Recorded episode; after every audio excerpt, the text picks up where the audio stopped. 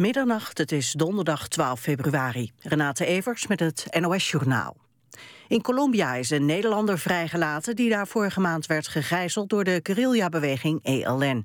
Het ministerie van Buitenlandse Zaken zegt dat de man van 52 is vrijgekomen na intensieve inspanningen van de Nederlandse ambassade in Bogota. Over de identiteit van de gegijzelde is verder niets bekendgemaakt. Ook de gijzeling zelf, die in januari begon, is destijds niet in het nieuws gekomen. Minister Koenders zegt dat hij opgelucht en verheugd is over de vrijlating. In Minsk wordt nog altijd overlegd over de crisis in Oekraïne. De Oekraïense president Poroshenko, bondskanselier Merkel, president Hollande en president Poetin zijn er sinds het begin van de avond bijeen om een oplossing te vinden. Volgens Oekraïense diplomaten zou er al een soort van akkoord zijn wat voor de vier partijen acceptabel is. De territoriale integriteit en soevereiniteit van Oekraïne zouden geaccepteerd worden. Dat zou betekenen dat de separatisten afstand doen van het gebied dat ze hebben veroverd. De ministers van Financiën van de Eurolanden praten maandag verder over de problemen rond Griekenland. Dat zeggen betrokkenen in Brussel. Ze gaan de wensen van de nieuwe Griekse regering de komende dagen naast de bestaande afspraken leggen. De EU-vergadering in Brussel wordt nu afgerond. Centraal staat de eis van Griekenland tot verlichting van de financiële eisen. Een filmopname bij een wasserette in Tilburg heeft tot consternatie geleid. Buurtbewoners en de politie dachten dat er een gewapende overval aan de gang was. Een buurtbewoner sloeg rond half negen afgelopen avond alarm... toen hij in de wasserette twee overvallers zag met een koevoet. De filmmakers hadden van de eigenaar van de wasserette toestemming... om in de zaak een gewapende overval na te spelen... maar ze hadden de politie, de gemeente Tilburg en de buurtbewoners niet geïnformeerd. Het weer, vannacht kan het licht vriezen. Lokaal komt nevel of mist voor. Overdag geregeld zon en droog. Het wordt 7 of 8 graden. Dit was het NOS Journaal. NPO Radio 1. VPRO. Nooit meer slapen.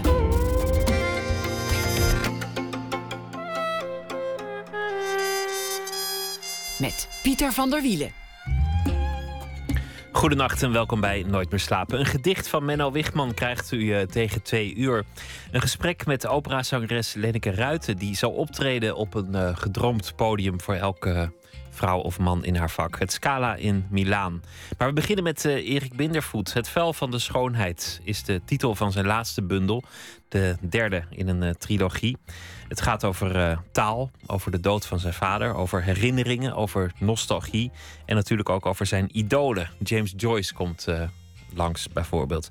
Want in het uh, werk en leven van Bindervoet komen zijn voorbeelden en helden altijd terug. Spinoza, Bob Dylan, de Beatles en Shakespeare. Hij vertaalt ze op uh, geheel eigen wijze. Samen met uh, Robert Henkes doet hij dat meestal. Erik Bindervoet werd geboren in 1962 in Oostzaan. Tijdens zijn studie ontmoette hij Henkes. En samen begonnen ze te schrijven pamfletten, later een eigen tijdschriftje. En nog later artikelen, gedichten, vertalingen en zelfs een op James Joyce geïnspireerde roman. Welkom. Hallo, ja. Dat, altijd, uh, eigenlijk is, gaat het altijd over taal, hè? In, in jouw, um, dat, is jouw een, dat, dat, is een belangrijk uh, onderdeel van mijn uh, universum. Maar ik teken ook, behalve dat. En dat is eigenlijk het meest ontspannende, ontspannende voor mij om te doen, eigenlijk tekenen. Maar, Want taal is ook gedoe. schrijven is, dat moet je echt je, je, hoofd altijd bijhouden. Ook bij vertalen en zo. En dan is het voor mij ook altijd, als ik begin aan iets, aan een project wat ik, wat ik zelf schrijf, begint het voor mij meestal in dichtvorm. Op een of andere manier. Omdat ik, dat is voor mij de beste manier om uh, te concentreren. Waarom? Dus ook, ook, het boek over Spinoza bijvoorbeeld ben ik begonnen als, als, een, als een gedicht. Dan, uh, omdat ik dat heel uh, prettig vind om het zo gecondenseerd te krijgen. En dan kan ik er uh, makkelijker over nadenken. En dan kan ik het, nou, dus het boek wat ik laatst gemaakt heb over uh, Spinoza, dat is toch gewoon uitgewalst tot proza. Maar uh, als zodra ik het aan iets begin, ook als ik een, ergens een, een, een, praatje ga houden bijvoorbeeld, dan is het voor mij makkelijker om het eerst als gedicht voor me te zien. Omdat ik dan al van tevoren de overbodige rimbram kan kwijtraken... die ik dan later weer naar hartelust kan invoegen. Maar eerst moet je, je het beeld scherp krijgen. Een soort scherpstelling van het beeld.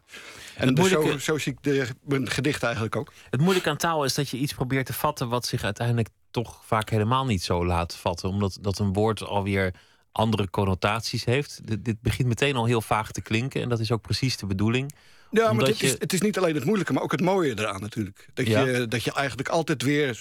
Het, is een groot uh, labyrint van valkuilen, de taal. Je valt elke, komt elke keer weer ergens anders uit. niet alleen zelf, maar ook de lezer.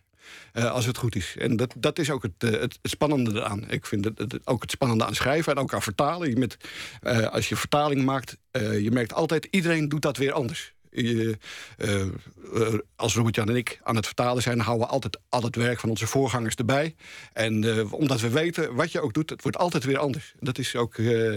ja, ik, ik, vind het heel, heel spannend om, dat, om daar elke keer weer achter te komen. En ook omdat iedereen het toch altijd weer anders ziet. Iedereen heeft nou, er weer een andere en hoe, beeld bij. Daar komen we straks over te spreken... dat tolken ook altijd ruzie maken. Dat, dat de, de, dag dat tolken elkaar fysiek te lijf gaan... Mm die is niet ver, als die niet al voorbij is. Dat... Ja, het is is, het kan er heel, heel, heel heftig aan toe gaan. Dat maar die bewaren we even, want dat, dat wordt smeuig. ik wil eerst terug naar, ehm, naar de woorden. Mhm. want, want in je gedichten probeer je vaak woorden te verbinden aan, aan situaties. Zoals een, een jongen die met gele post-it stickertjes na een ruzie van zijn ouders de scheldwoorden van de nacht ervoor door het hele huis plakt. Ja. En dan uh, en zelfs eindigt met. Uh, met de nazi's. Ja, zoals, ja, zoals een goede ruzie altijd eindigt met de nazi's. Wat zijn de, de woorden in, in wat voor omgeving, als je die in woorden zou moeten vatten, waarin je bent opgegroeid? In Oostzaan in de jaren 60? In Oostzaan ben ik alleen maar uh, geboren. Uh, daarna heb ik gewoond in het gedeelte van Amsterdam, dat later Amsterdam Kadoelen is geworden. Nu, nu vooral bekend als afrit.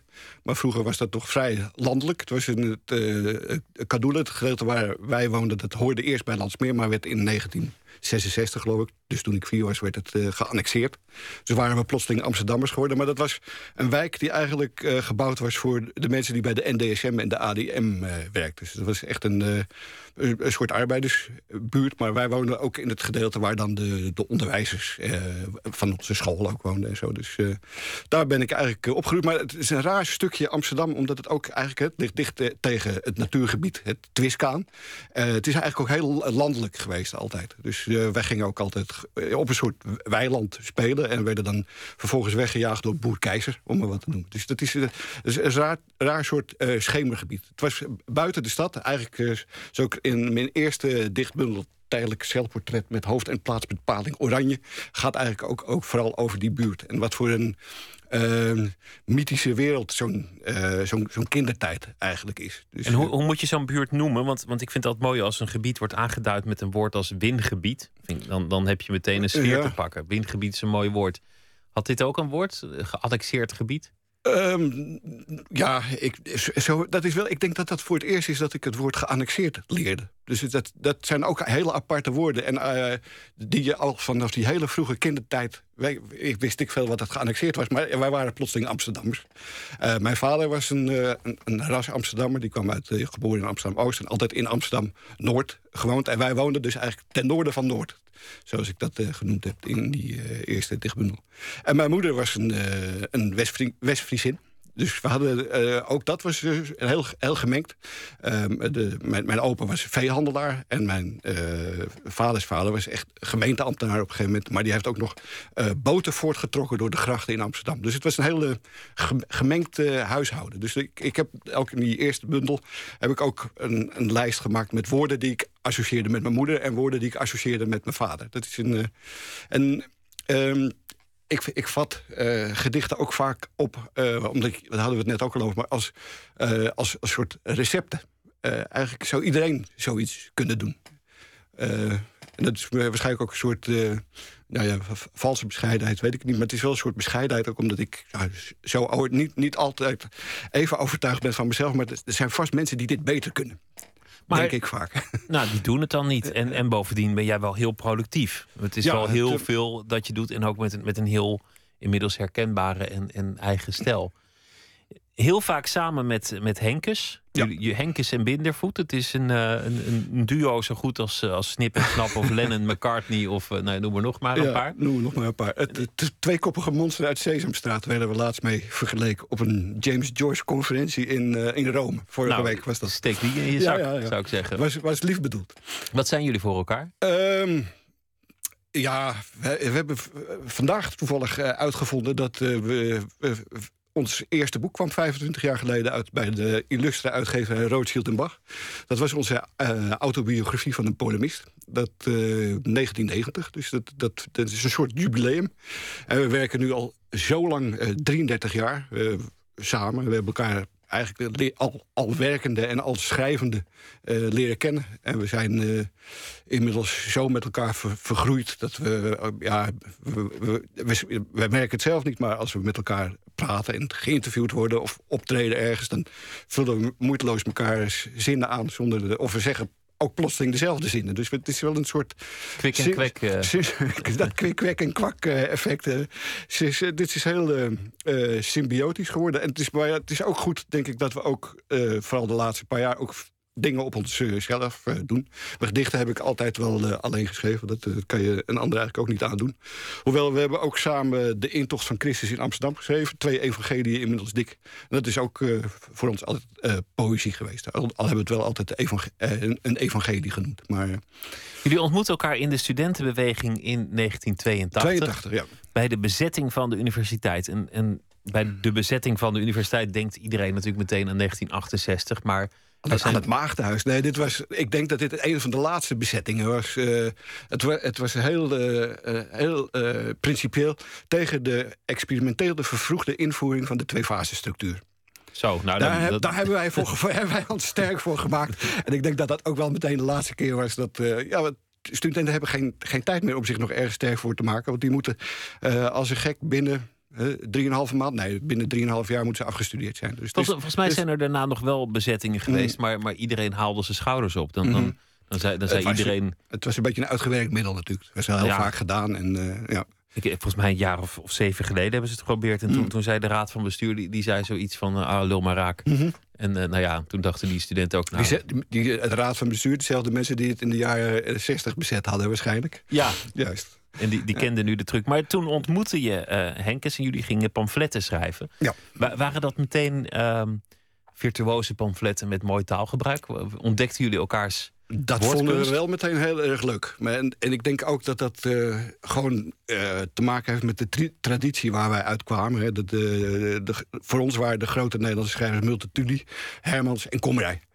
En nou, die waren vooral zo groot in hun polemiek. Uh, onder andere. Hermans heeft natuurlijk ook prachtige romans geschreven. En Komrij prachtige gedichten. Maar die polemieken, dat was uh, iets dat we, wat, wat, wat wel iets wat wat bij ons losmaakte, om dat ook uh, te proberen. Als een soort meer, niet om het onderwerp, maar als een soort laar poulaar. Het was meer, uh, wat uh, die polemieken die wij voerden hadden weinig effect. We kregen nooit ergens antwoord op, er werd nooit op gereageerd. Of het sloeg ook altijd meer als een soort boemerang in ons eigen gezicht terug.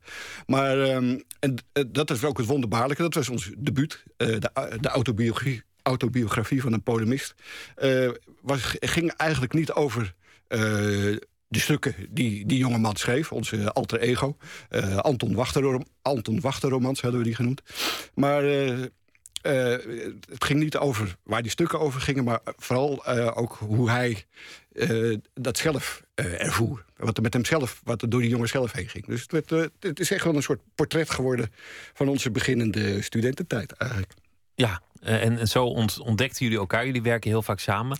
Hoe, hoe gaat dat? Is, dat? is dat een gevecht? Want, want als vertalers vaak ruzie hebben en, en als mensen zoveel andere interpretaties van een woord kunnen hebben en zeggen: ja, dit, dit rijmt ja, mooier. Is, dit dat, is... dat kan erom spannen. We hebben uh, natuurlijk hele heftige discussies. Uh, vanaf we zijn begonnen met vertalen. Ons, ons vertaaldebuut was ta tamelijk krankzinnig. Was Finnegan's Wake van Joyce. In, uh, is in even denken, 2002 is dat verschenen. Meteen eigenlijk zijn moeilijkste boek. Ja, ja een van de moeilijkste boeken aller tijden, uh, geloof ik zo ongeveer. Maar wij, wij, wij, dachten dat we een manier, of eigenlijk liever gezegd, eh, negen, wel 29 manieren hadden gevonden om dat toch uh, hetzelfde effect voor elkaar te krijgen wat Joyce uh, ook had bewerkstelligd.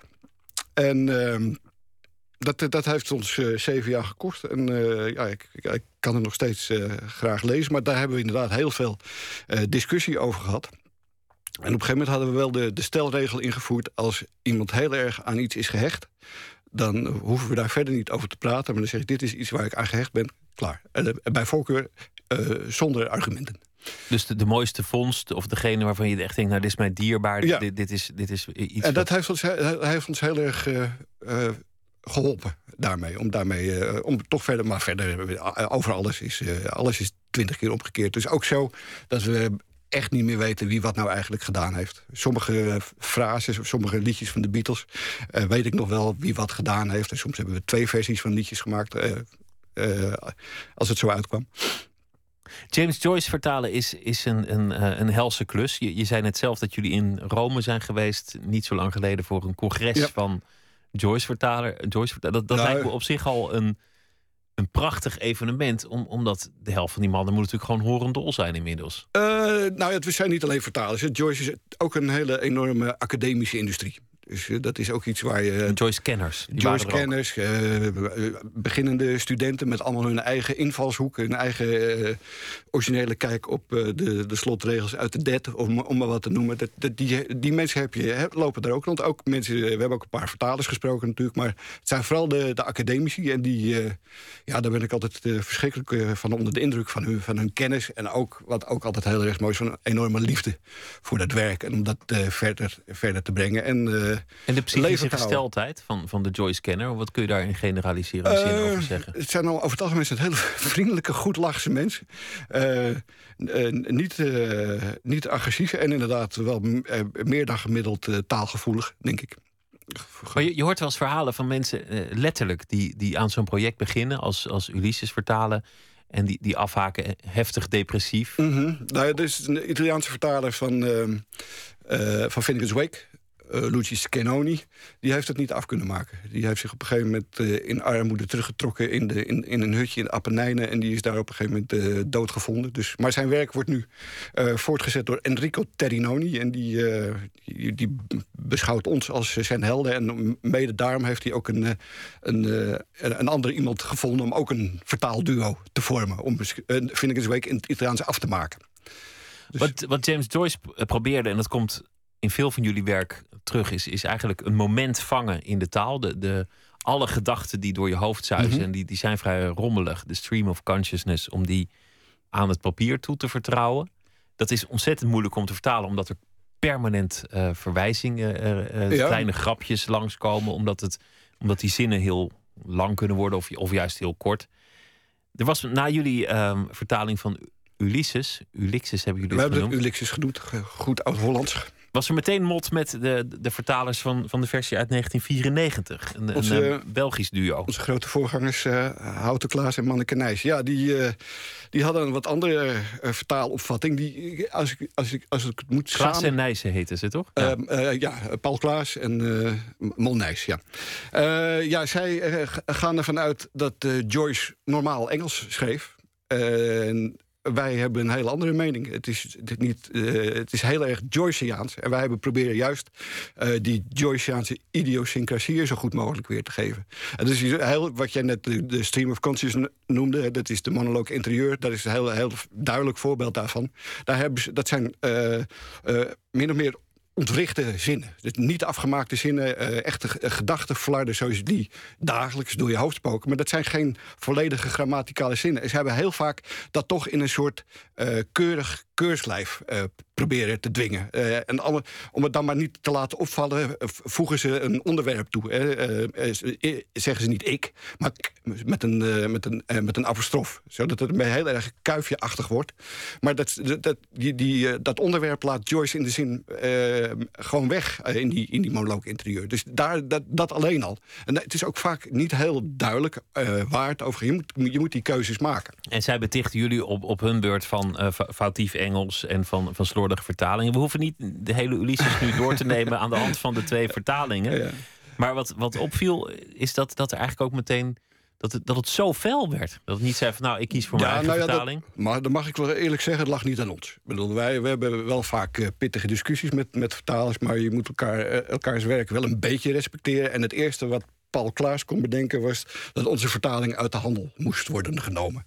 Dat vind ik een soort zwakte bot. Als dat het begin is. Een soort En duivelsversie daarna, ik geloof dat hij ook alleen maar de eerste bladzijde van onze vertaling heeft gelezen. En daaruit heeft geëxtrapoleerd hoeveel fouten wij wel niet gemaakt zouden hebben. En het is ook heel merkwaardig dat hij een vertaler is die denkt dat hij geen fouten maakt. En dat, eh, dat weet hij zelf waarschijnlijk niet. Maar wij hebben, zoals ik al zei, we altijd houden het werk van onze voorgangers ernaast. En we hebben eh, zijn eh, vertaling echt eh, een hele waslijst kunnen we aanleggen van de dingen waar echt overduidelijk de mist in gaat. Maar die, die vertaalblunders, dat is niet waar het om gaat bij vertalen. Het gaat echt om het, om het algehele beeld wat je over probeert te brengen. En bij ons is humor van Joyce is belangrijk en de muziek is belangrijk. En daar uh, schiet uh, Klaas en hij is volledig tekort. Omdat ze echt alles zo normaal mogelijk hebben gemaakt. Dus eigenlijk wat wij het allerergste vinden... vertaald hebben met de strijkbout. Het is helemaal platgewalst. Van de originaliteit, van de bijzonderheid, van het spektakel Joyce... is eigenlijk niks over. Als je, als je dat leest, alleen al de eerste zin... Stately Plumbuck Milliken came from the stair... hebben zij plump vertaald met vet als Joyce vet had willen schrijven, dan had hij wel geschreven... Stately Fat Buck Mulligan came from the stairhead. Maar dat heeft hij niet. Er staat echt jullie schreven plomp? Plomp, ja. Uh, Het had meer, meer, meerdere redenen. Onder andere omdat in die eerste paar uh, zinnen uh, komen de letters... De eerste woord is stately, dat is de S van Steven. plump is de P van Poldy, Leopold Bloem, andere hoofdpersoon. Buck Mulligan, de Stately Plump Buck Mulligan. B is de B van Bloem. Mulligan is de M van Molly. heb je meteen de, de hoofdpersonen, die zitten alle in die eerste letters. Dus dat vonden wij belangrijk om dat uh, uh, erin te houden. Het is leuk hè, dat mensen die uh, een, gemeenschappelijke hobby, idool of liefde hebben, uh, vaak heel veel ruzie maken. Zo ook uh, Bob Dylan-fans of uh, Beatle-fans. En ja, ja. ook ideologieën. Hoeveel nazi's zijn er niet door de nazi's vermoord? Of hoeveel moslimradicalen worden niet door moslimradicalen vermoord? Het is vaak onderling is de strijd nog het, nog het allerfelst. Maar, maar, dat is het probleem. Ik denk dat de, de, liefde van Paul Klaas en Monijs voor Joyce niet zo heel erg groot was. Het, was, het, is meer om dat gedaan te hebben, om, om dat op hun palmares te kunnen bijschrijven. Ik, ik, ik merk gewoon niet, niets van het, uh, in hun vertaling niets uh, van het plezier wat je zou moeten hebben bij het vertalen van Joyce. Het was meer aangenomen werk. Het was, ik geloof dat ze het toen gedaan hebben omdat Ulysses, er was een tijdje een copyright gat. En daar sprong de uitgever handig op in om het te dus het, is, het is niet een, een gepassioneerde vertaling. Jullie hebben zelf een roman geschreven in de, in de stijl van Joyce, uh, Bloemsdag. Waarin jullie één dag nemen, zoals Joyce dat met Ulysses uh, doet. Er zijn ook schrijvers die hebben, hebben zelfs één minuut geprobeerd op die manier te doen.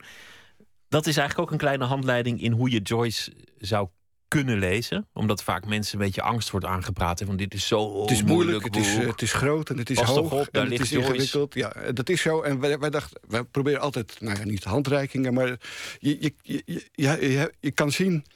Um, oh ja, één hoofdstuk waar, waar je heel veel verwijzingen, Nederlandse verwijzingen in kan verstoppen. Dan zie je hoe dat in het, uh, in het origineel, in Ulysses ook werkt. En zelfs in Finnekens Week ook werkt. Wij, uh, wij herkennen meteen, uh, wat wij gedaan hebben in onze Bloemsdag... je herkent meteen de verwijzingen naar uh, Ruud Lubbers en naar de Fabeltjeskrant. Zoals je in Ulysses de verwijzingen naar de, de operettes van die tijd... en naar Parnell bijvoorbeeld, een belangrijke politieke figuur in Ierland. Hoe dat, hoe, hoe dat een rol speelde. En dat wordt onderbroken door een vogel die klapt of een dame die zingt... of wat er ook gebeurt. De Beatles, want jullie hebben... Um, werk van de Beatles uh, naar het Nederlands herschreven. Alle, alle 214 liedjes. Zo. nou, Don't Let Me Down. Hoe heet dat liedje dan bij jullie? Ik, ik kan het me niet heel erg meer goed... Ik dacht, laat me niet staan, geloof ik. Is, dat het, uh, is, is het geworden? Ja, ik heb hem niet bij me nu, maar volgens, volgens mij, mij klopt dat. Ja. We gaan luisteren naar uh, het liedje Fijn. van uh, de Beatles.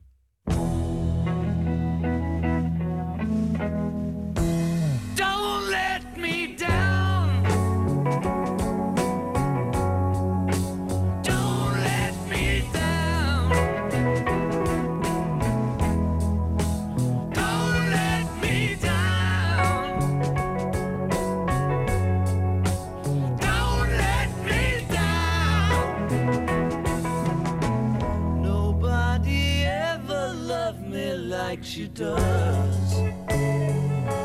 She does. Yes, she does. And if somebody loved me like she do me, who she do me?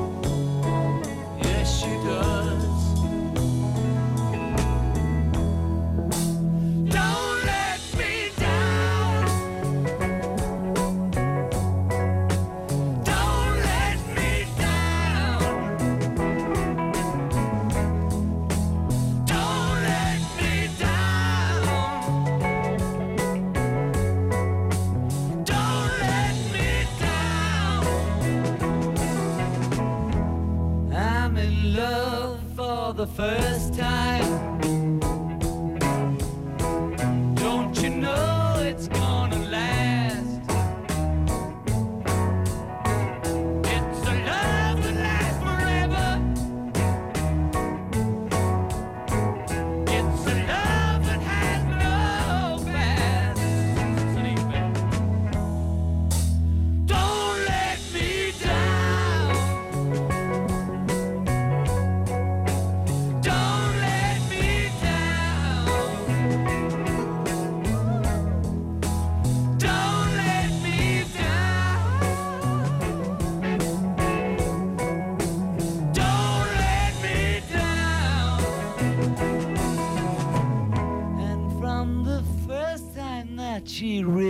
Done me, ooh, she done me, she done me good.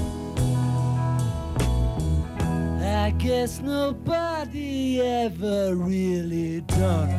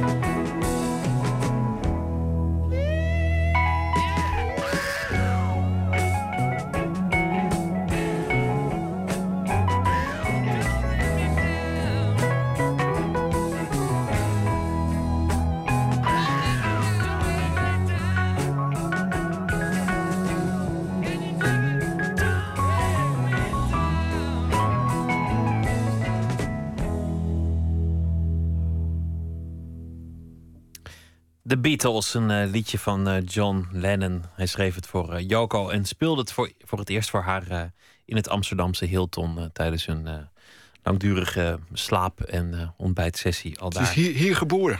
Ja, het liedje eh komt Mooi. van, eh, van deze bodem.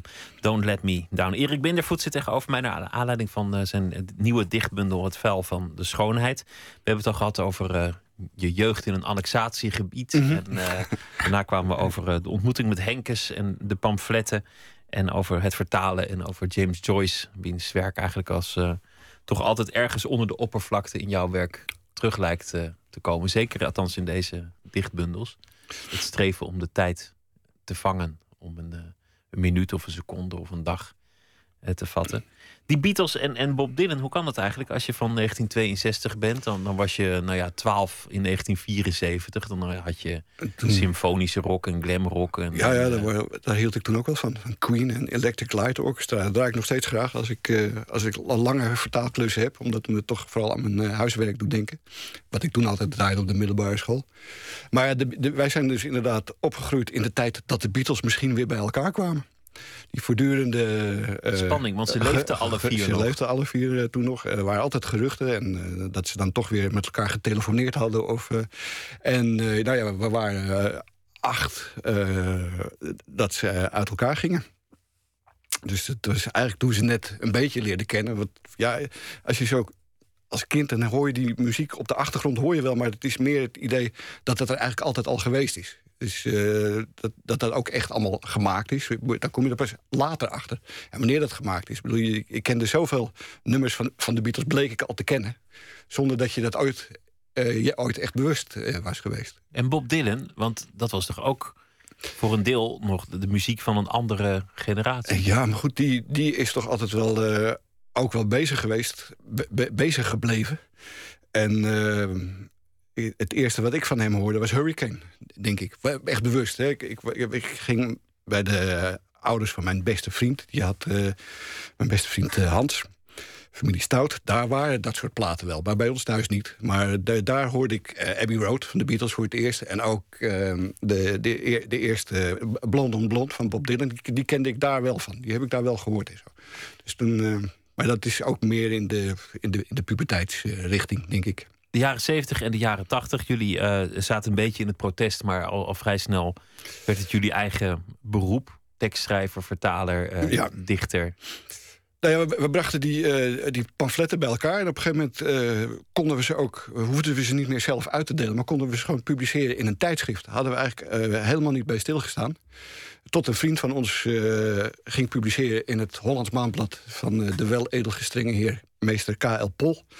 Eh, die ons vervolgens onder, onder zijn hoede nam. En zo zijn we eigenlijk blijven schrijven. En ik denk ook niet echt dat wij eh, gedachten dat ooit dachten.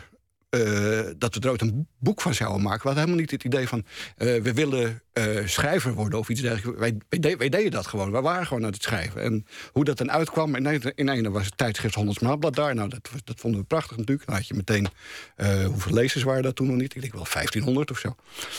En nou ja, via meneer Pol leerden we Jan Ritsma, de toneelregisseur, kennen. En hij heeft toen ons, eh, eh, om ons debuut uit te geven... speciaal de uitgeverij Rothschild en Bach opgericht. En daar zijn onze eerste twee boeken uitgekomen. En zo ging het eh, langzaam verder. Zo zijn we bij, tenslotte bij de Harmonie terechtgekomen. En dat is nog steeds onze...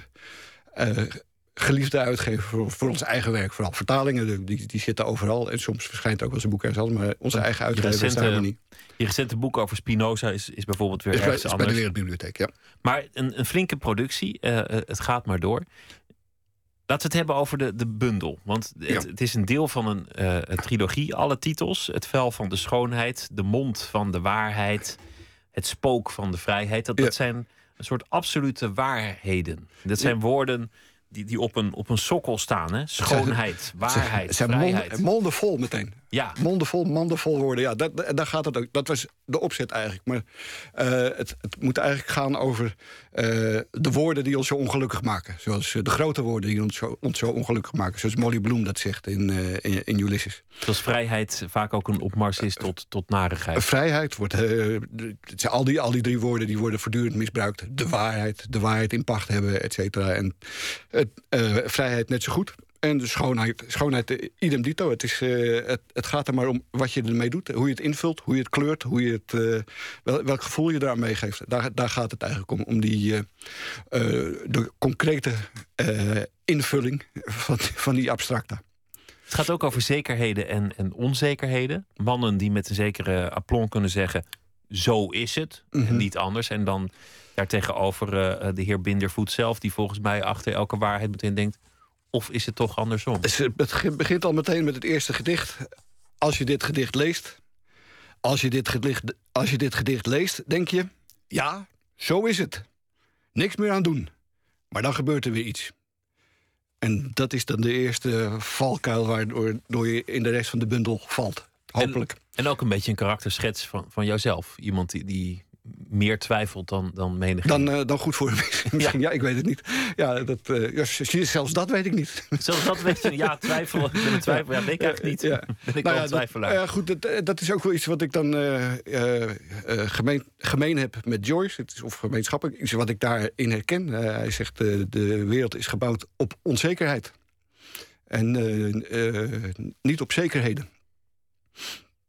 het gaat ook over, void, daar gaat het over. Het gaat De ook void, over weet je, de, de- Ja? zoals... eh, Tomorrow- void, de, de, de, de, de, leegte. de leegte. Dus Zoals Tomorrow Never Knows van de Beatles eh, oorspronkelijk zou heten. Maar dat vonden ze toch een beetje te bombastisch. En toen hebben ze maar die, eh, die iets wat dwaze uitspraak van Ringo voorgenomen. Maar morgen weet van niks, hebben we het geloof. Dat heb ik geloof vertaald. Prachtig, toch? Ja, Tomorrow schitterend, never schitterend, knows. schitterend, schitterend. Mooi. Beter kan het, beter dan de Void. Ja. Ja. De Void, dat, dat, dat zou ook een house-achtige Ja, ja. track kunnen zijn. Het gaat ook over vaderfiguren en, en, eh, en moederfiguren, eh, Nou ja. eh, het boek. Ik kwam er laatst achter, als ik dat van tevoren bedacht had... als een soort plattegrond, als een soort schema... Dan, dan was ik daar waarschijnlijk niet veel verder mee gekomen. Maar achteraf, mijn eerste trilogie die ik schreef... die, is, die begon in 95, dat is eh 20 jaar geleden... Die stond eigenlijk in het teken van de, van de moederfiguur... en deze laatste drie meer, meer in het teken van de vaderfiguur. In het bijzonder mijn eigen vader, maar... ehm, maar ook allerlei andere. eh, Joyce heb je al genoemd. Maar eh, ja, ik, ik geloof dat we John Lennon had ook mijn vader kunnen wezen. En PC Hoofd komt er weer voor. Bilderdijk zijn de, de komrij. De, de, de mensen tegen wie je opziet en waar je wat van kan leren. Want je eigen vader is eh, kort geleden overleden. Vorig jaar is nu een jaar geleden. Ja, hij was eh 80. Dus respectabele leeftijd. Maar zijn- zijn laatste jaren waren heel erg moeilijk. En ik had eerst al een gedicht geschreven. Eh, Dat, is, eh, dat was... Over dat perron, of niet? Nee, eh, het was een ander gedicht waar, waarin ik hem eigenlijk al begraven had. Dat, dat gedicht heet Familie. Mijn zuster stonden erop dat mijn vader begraven werd in Sinterklaaskostuum. Ik was er tegen, want de door Ikea thuisbezorgde doodskist was al zo klein. Er vielen woorden, ik praatte als brugman, wat niemand hoorde... en uiteindelijk werd mijn naam van de rouwkaart geschrapt. Alsof ik niet bestond of ooit geleefd had. Ach, lach erom, zei mijn moeder. Maar dat kon ik niet. Maar dit, was, dit heb ik geschreven toen hij nog leefde. Dus het was meer, min of meer een nachtmerrie. Of een angstdroom die ik had. En dat gebruik ik ook als eh, emotionele feiten... die eh, verwerkt kunnen worden tot, eh, tot gedicht. Dat is ook nogal een ach- angstdroom. Ja. Dat je, jouw naam mag niet op de rouwkaart. Ja, ja, ja. Het, is, het, is- zijn allemaal die familieconflicten... die, die overal doorheen eh, schieten. Want wat waren er veel conflicten in de familie? Ja, ja, ja in welke familie niet. Eh, maar eh, dit was een, ik, kom uit een conflictueus familiebestand. Hoe komt dat? Is dat, is dat karakter? Ook. Het is, ja, dat, dat, dat strijdt voortdurend in mezelf ook, denk ik. Ik denk toch inderdaad dat dat te maken heeft met die hele verschillende achtergronden van mijn vader en moeder ook. Eh, mijn moeder eh, uit een toch behoorlijk eh, bemiddeld veehandelaarsgeslacht. En mijn vader uit een, een, een arbeidersgezin in Noord. Die elkaar hebben getroffen op de, op de veemarkt in Purmerend. Waar de, de jongens uit Noord eh, de meisjes gingen versieren. Dus En toen verliefd geworden, maar Ja. maar, maar ja, later bleek, bleek dat toch twee culturen in één. eh, ik, ik weet niet. ik, ik, ik, ik, ik denk dat dat een rol speelt. Maar ja, ik, wat ik net ook zei, ik weet het niet. Maar goed, tussen, Ja. de, tussen de, de kinderen was het vervolgens ook eh, Ja. licht ontvlambaar. Ja, ja, en eh, families onderling ook. eh, broers en zussen. Het, was, het, het, liep, het kon hoog oplopen. Het is ook iets, iets wat ik ehm, puur afgaand op jouw werk niet altijd kan plaatsen. Eh, dat, dat mensen kunnen een sneer verwachten in de bundel. Iemand die jullie hard aanpakt in een recensie, die, die kan, nou ja, net hadden we het over de Joyce-vertalers. Dan Ja, had je ja. ook een, een, eh, nou ja, een geestige bijnaam eh, meteen voor de twee heren. Ja, ja maar dat is, dat is natuurlijk ook een, ver- een verweer. Dus om een manier om ermee om te gaan. Ik heb dat in die nieuwe bundel eh, heb ik dat, eh, de cursus leren omgaan met kritiek genoemd. Om het eh, toch een beetje te neutraliseren. Want zo belangrijk is het ook allemaal niet. Maar het, het, het zijn wel dingen. En ik, ik vind ook wel. eh, ik, vind het ook, ik vind ook wel dat je daarin eh, moet, eh, moet uitspreken. Als ietsje eh, hoog zit of dwars zit. Je kan het ook allemaal wegstoppen en doen alsof het je niet raakt. Maar dus hierin, waar die cursus leren omgaan met kritiek eh, in voorkomt. Dat is ook wel gebaseerd op een paar van mijn favoriete Chinese gedichten. Die Chinezen die deden dat, dat was meer ook een soort sport. En hier, in de literatuur ook, eh, is men toch veel eerder gekwetst. En, eh, eh, en waardoor men dan niet meer reageert of eh, er niets over terugzegt. Nou ja, de, wat, wat, heel veel schrijvers doen, en dat, dat gebeurt mij in dit programma ook wel eens. Maar ik, ik probeer eigenlijk niet naar slechte recensies te, te vragen. Want dan, dan Nou, het gaat niet iemand- alleen om recensies hoor. Het gaat of, ook om. of om kritiek of, nee, of om dat soort dingen. Maar dan zeggen mensen: Oh, ah, had ik niet gelezen, Mhm. bijvoorbeeld. Terwijl je weet natuurlijk dat hij dat Ja, ja. donders goed gelezen heeft. Nou ja, ik, er staat, ik geloof er staat een gedicht over eh, meneer Ernst Jansin Van Doe maar. eh, van Doe maar. Die vond jullie Dylan. Hij is Die een groot onze- Dylan-fan. groot Dylan-fan. Ja, ja, wie niet? Welke muzikant is nou geen Dylan-fan? Maar die, eh, die vond onze vertalingen maar niks, omdat eh, de juiste emotie ontbrak. En dat vond ik zo lachwekkend kneuterig voor, voor een kunstenaar en voor een popmuzikant om te zeggen dat ergens de juiste. Wat, wat is dat, de juiste emotie? Dus daar heb ik een gedicht over gemaakt. Alleen maar om. eh, om eh, Weerwoord te bieden. Maar dan, dan niet, niet om weerwoord te bieden, maar ook om, om, om de reden onder woorden te brengen waarom ik daar zo om, lachen moest. Ik, vond- ik vond het zo komisch en zo. eh, eh, dus het is niet alleen om die kritiek. Waar, ik- waar maar, ik, dan- waar ik maar dan schrijf je iets over, over de, de, de meisjesharten die hij met zijn muziek Oh, op ja, heeft ge- eh, gekregen. ja, Dat, dat, Eh. dat is toch ook wel weer een, een sneer. Dan doe je Doe maar toch een beetje te kort. ja, dat is waar. Maar ik heb het niet over Doe maar, ik heb het over Ernst Jansen. Ja, oké. Henny Vriend is niks mis mee. Mm. Die, die mag ik graag. En dus muziek ook. Even kijken, welk gedicht was het? Wil je dat ik het voorlees? Of? Nou ja, mag. mag. Ja. Eh, even kijken hoor. me eens bum. Oh ja. Eh, meneer Jans heeft de Wereldcup gewonnen. Hij vindt onze Bob Dylan vertalingen maar niks. Verschrikkelijk zelfs. Je kan duidelijk zien dat wij geen popmuzikanten zijn. De juiste emotie ontbreekt, zegt hij. Maar hij kan het weten. Met zijn kleutermuziek heeft hij al menige gevoelige snaar geraakt. Maar dat is het niet waarom ik zo moet lachen. De juiste emotie.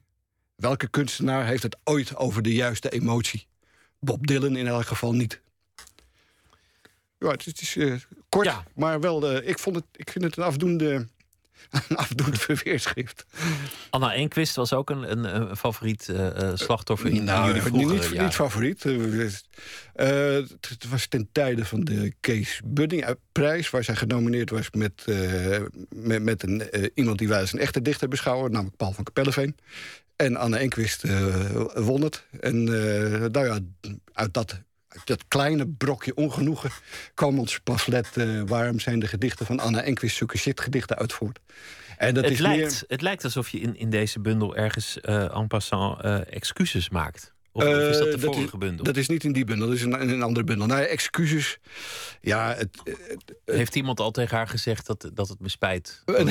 ja, zoiets, ja, ja. Ja. Maar het is, het is meer omdat eh, er werd, er werd zoveel belang aan, aan gehecht. Het werd zo letterlijk genomen alsof wij echt erop uit waren om eh, Anna Enquist onderuit te halen. Maar dat was helemaal niet zo. Dat was ook weer zo'n geval van we gaan het eens helemaal opschrijven. eh, zolang je het maar onder woorden brengt waarom iets je tegenstaat. dat is ook de Dat niet- traditie waar jullie Het is nooit persoonlijk. Dat heeft met die traditie te maken. Van, ja, van het pamfletisme. Want, eigenlijk ben jij volgens mij helemaal niet iemand die van conflict houdt. Nee, gaat, is nou net het gaat het het liefst uit de weg, ja. Maar ja, Ja. we, we kunnen het wel eh, scherp eh, zeggen. En dat ik, ja, maar op papier. En, en dan op in het café, dan, dan, eh, dan duik je achter de bar en denk je... Oh, wat heb ik ook alweer gezegd? nee, dat, dat nou ook niet. We, we komen er wel rond vooruit, hoor. Dus als we, als we het gedaan... Maar ja, het, het wordt zo absoluut gemaakt. Het wordt, eh, men, men is heel snel gekwetst. En men trekt het zich ook veel te persoonlijk aan. Eh, men dan, hè. Men, in het, eh, het, men- hoort, het hoort bij de literatuur. Ja. We hebben het gehad over, over, over je helden en, Ja. en over, over het pamfletisme en over het vinden van je weg in je beroep. Maar in dit laatste werk gaat het ook heel erg over herinneringen en, en terugkijken. En ook, nou ja, je moeder gaat niet zo goed, je vader overleden. Mhm. En, en dan ook het terugkijken, wat steeds verleidelijker wordt. En, en de nostalgie die hier en daar misschien de kop opsteekt en meteen weer weg wordt geduwd. Want, want dat is niet iets wat je wil, nostalgisch worden. Eh, nee, dat is nostalgie is, is, meer een soort. eh, dan wordt het een rookgordijn. Dan moet je Ja. dat, dat- ik wil dat rookgordijn er wel van af eh, trekken. Ik wil het wel in, in, in zuivere staat proberen te zien. En dat, dat lukt je niet als je nostalgisch bent. Maar het zegt eigenlijk ook wel heel veel over, over nou ja, wat je doormaakt in je, in je bestaan op dit moment. Ja, dit, dit is. eh, ja, eh, ja, sommige mensen noemen dat dan autobiografisch. Maar dan, dan zou ik denk ik andere boeken maken. Ik probeer het wel eh, zo tot iets terug te brengen dat het niet alleen over mij gaat. Want zo interessant is dat nou ook weer niet. Nou ja, dit, dit is een fase waar volgens mij iedereen op een gegeven moment Ja. doorheen komt te modderen, toch? Ja, dat denk ik ook. Ja. We hadden het al over de vertalingen van Bob Dylan. In, eh, Ernst Jans eh, was misschien niet enthousiast, maar eh, verder waren ze de hemel ingeprezen. Ehm, ik doe het te kort als ik meteen over plaatsnamen begin, maar dat, dat is wel heel goed, denk ik, om, om de sfeer we- weer te geven. Wat doe ik hier in Meppel met die Smolse blues van Ja, mij? ja, ja, dat is het typische. Stuck inside of. Mobile with the Memphis Blues of mine. Of ik Going to Acapulco werd eh, op weg naar Callans Oog. Ja, ik geloof ja, ja, ja, ja, ja. Die, dat waren die, eh, die, die rare basement, basement tapes... waar eh, Dylan heel erg terugging op Amerikaanse eh, traditie. Dus wij vonden dat wij dat in onze vertaling ook moesten doen. Dus wij grepen terug op onze liedjestraditie. Sinterklaas bijvoorbeeld komt er dan in één uur voor. En ook eh, eh, Kapitein Iglo hebben we natuurlijk er ook in, eh, in verwerkt. Afgelopen week eh, was er veel te doen. Daar heb ik het ook al in dit programma over gehad. Over de, de speech die Bob Dylan ineens gaf Mhm. bij een awarduitreiking. waarin hij zichzelf in de geschiedenis eh plaatste. Heel eh, bijzondere Maar die wist ook wel wat eh, sneren uit te delen her en der. Ja. in die speech ook. Ja, dat is ook zo. Ja. Dat vond ik mooi.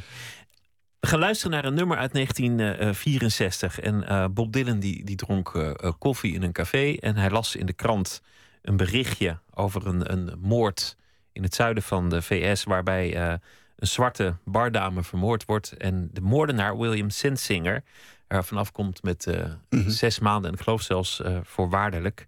En, en hij brengt dat prachtig onder woorden. En, en daarmee is dit nummer denk ik ook een van de legendarische nummers van de hele rassenstrijd in de VS in de jaren 60. The Lonesome Death of Hattie Carroll. Williams and Zinger killed poor Hattie Carroll with a cane that he twirled around his diamond ring finger at a Baltimore hotel society gathering. And the cops was called in and his weapon took from him as they rode him in custody down to the station and booked Williams and Zinger for first degree murder. But you philosophize disgrace and criticize all fears, take the rag away from your face. Now ain't the time for your tears. Williams and Zinger, who had 24 years, owns a tobacco farm of 600 acres with rich, wealthy parents who provide and protect him in high office relations in the politics of Maryland reacted to his deed with a shrug of his shoulders and swear words and sneering, and his tongue it was a snarling. And in a matter of minutes, on bail was out walking. But you who philosophize disgrace and criticize fears, take the rag away from your face. Now ain't the time for your tears. Hattie Carroll was maid in the kitchen. She was 51 years old and gave birth to 10 children who carried the dishes and took out the garbage and never sat once at the head of the table and didn't even talk to the people at the table who just cleaned up all the food from the table and emptied the ashtrays on a whole other level. Got killed by a blow, lay slain by a king that sailed through the air and came down through the room. Doomed and determined to destroy all the gentle, and she never done nothing to Williams and Zinger.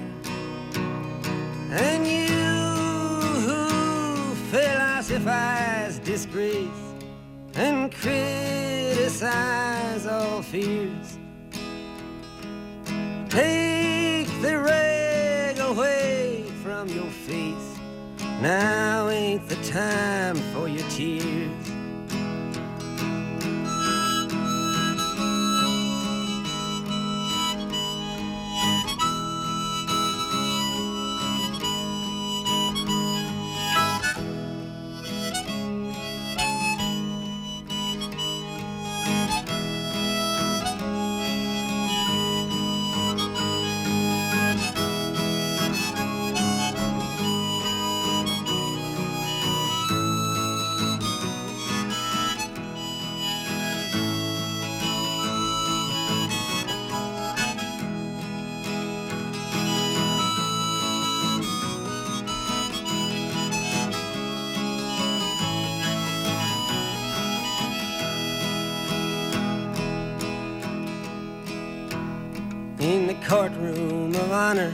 The judge pounded his gavel to show that all's equal and that the courts are on the level and that the strings in the books ain't pulled and persuaded and that even the nobles get properly handled once that the cops have chased after and caught 'em and that the ladder of law has no top and no bottom. Stared at the person who killed for no reason, who just happened to be feeling that way without warning. And he spoke through his cloak, most deep and distinguished, and handed out strongly for penalty and repentance. Williams and Zinger with a six month sentence. Ah, philosophize disgrace and criticize our fears. Bury the rain deep in your face, for now's the time for your tears.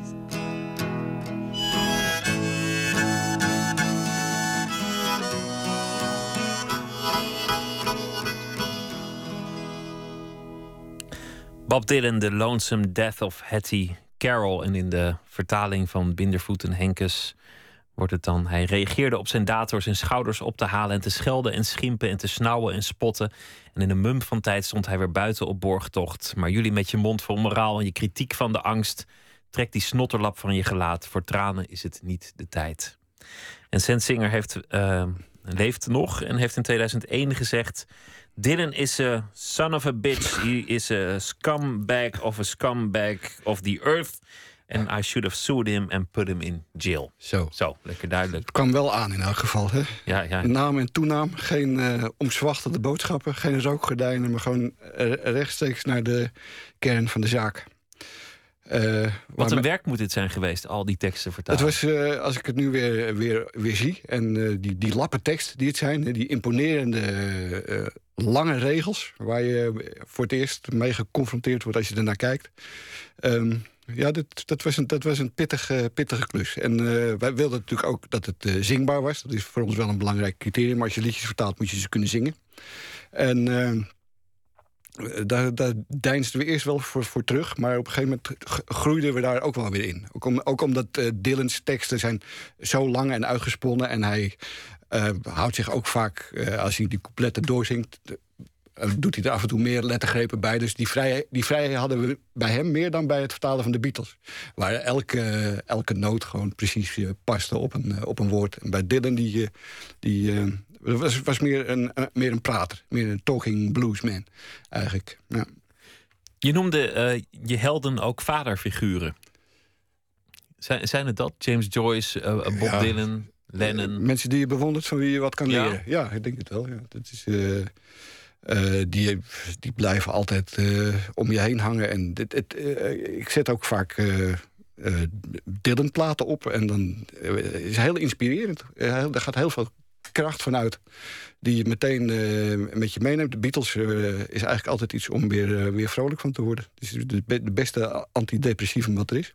Maar toch wil je er ook aan zitten. Want, want eigenlijk ga je een klein beetje in de schoenen staan van John Lennon, James Joyce, Bob Nou ja, Dylan, maar is- ook Shakespeare. Er Dat zijn is er nog meer. pure nieuwsgierigheid. Hoe zou dat zijn in het Nederlands? Kan dat ook in het Nederlands? Nou, het Ne- het Nederlands het, staat er eh, legendarisch onbekend dat, dat, dat, dat dat een onzingbare taal is. Nou ja, wij proberen voortdurend het, eh, het tegendeel te bewijzen. Nou, bijvoorbeeld door die Beatle-liedjes te vertalen. We zijn laatst hebben we een eh, opera van eh, Rossini bewerkt voor kinderen. Il Viaggio a Rijms. Het werd een rijmsreisje. Nou, dat, als die teksten goed meelopen op die muziek, dan, dan werkt het. En dan zie je hoe, hoe goed Nederlands ook kan werken. Maar het heeft ook te maken met welke... De, alleen al is zo rijk aan onderwerpen... die nog nooit door enige zanger in het Nederlands ge- eh, aangevat zijn. Dus eh, alleen, alleen daarom eh, is het een, eh, vonden we het een, eh, een verrijking voor de Nederlandse eh, liedschat. Het is natuurlijk ook de manier om het dichtst bij een genie te komen, is proberen te doen wat hij doet. Begrijpen is Eh, het, imiteren. is, eh, het is he- heel goed voor een, eh, voor een schrijver om te vertalen.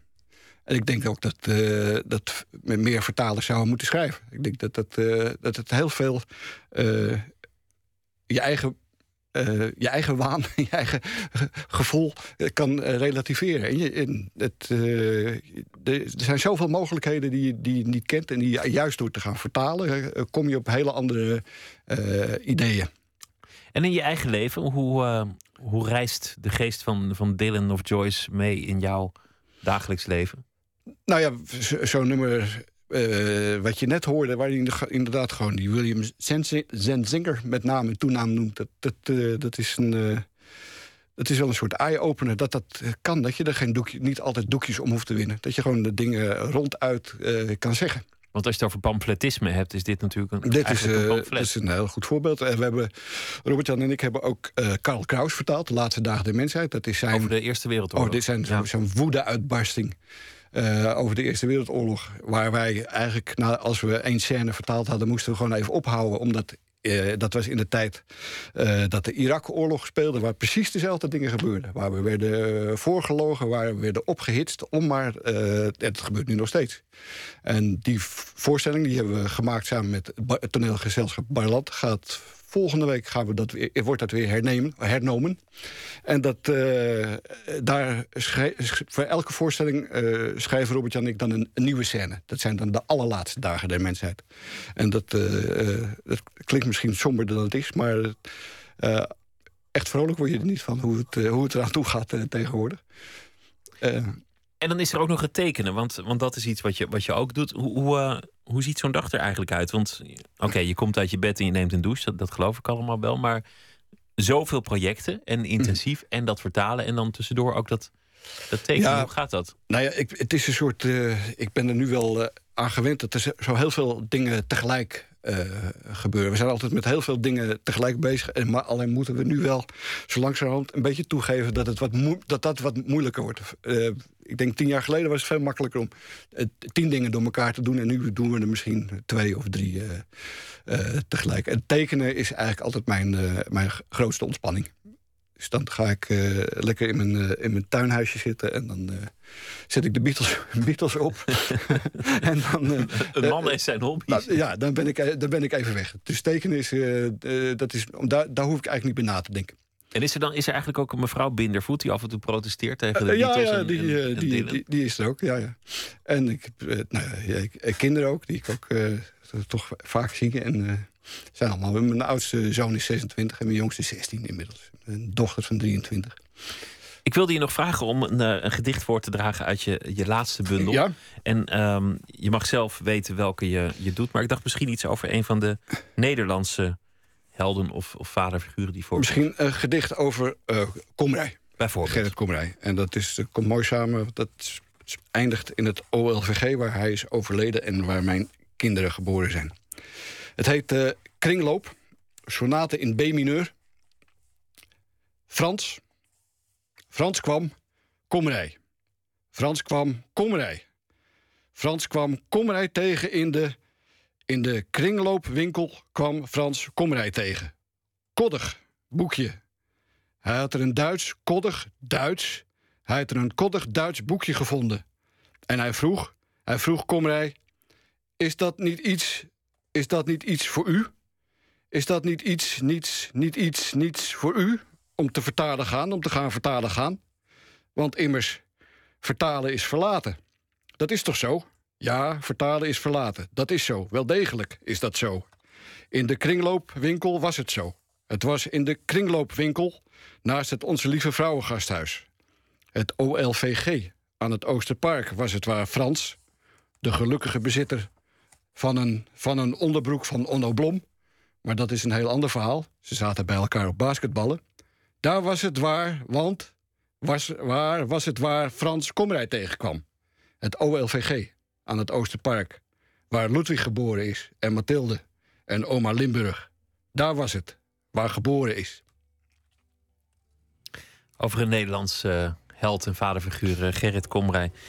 Dankjewel uit uh, de nieuwe bundel Het Vel van de Schoonheid van uh, Erik Bindervoet. De laatste van een uh, trilogie. Dank dat je te gast wilde zijn. Graag gedaan. En veel succes met alles wat jij en jullie nog samen gaan ondernemen. Dankjewel. Zometeen gaan we verder. gaan we het onder meer hebben over geometrische patronen in islamitische tegels. En Carolina Trujillo die schrijft een verhaal over de afgelopen dag. Twitter, het VPRO NMS of via de mail nooit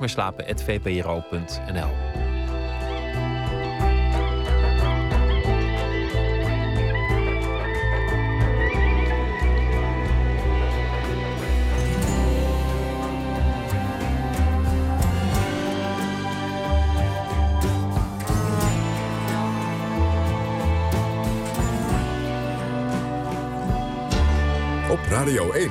Het nieuws van alle kanten.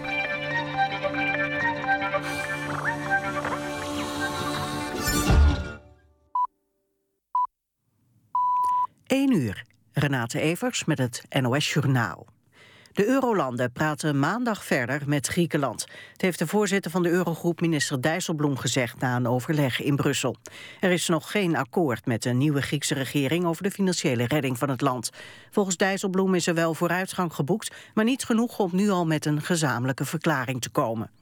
De Griekse minister van Financiën Varoufakis zei na afloop van het overleg dat hij verwacht dat er maandag een overeenkomst wordt gesloten.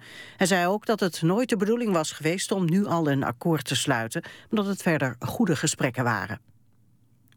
In Colombia is een Nederlander vrijgelaten die daar vorige maand werd gegijzeld door strijders van de guerrilla-beweging ELN. Ministerie van Buitenlandse Zaken zegt dat de man van 52 is vrijgekomen na intensieve inspanningen van de Nederlandse ambassade in Bogota. Over de identiteit van de gegijzelde is verder niets bekendgemaakt. Ook de gijzeling zelf, die in januari begon, is destijds niet in het nieuws gekomen. Minister Koenders zegt dat hij opgelucht en verheugd is over de vrijlating. Van de 1300 boeren die in Friesland getroffen zijn door de muizenplaag... hebben bijna 900 zich aangemeld voor een gratis taxatie. De provincie Friesland maakt 200.000 euro vrij voor het opmaken van de schade. Uit satellietbeelden blijkt dat de overlast door muizen nog steeds toeneemt. Er zijn inmiddels ook schademeldingen uit andere provincies dan alleen de noordelijke. Niet ver over de grens bij Venlo, in het Duitse plaatsje Alpen, is een Nederlandse vrachtwagenchauffeur verongelukt. Hij raakte met zijn truck van de weg en ramde een huis. Daar was niemand thuis. Volgens Duitse media was de man van 46 uit Helmond op slag dood. Mogelijk is de man onwel geworden door bijvoorbeeld een hartaanval. Het weer, vannacht kan het licht vriezen. Lokaal komt nevel of mist voor. Overdag geregeld zon en droog. Het wordt 7 of 8 graden. Dit was het NOS Journaal. NPO Radio 1. VPRO. Nooit meer slapen.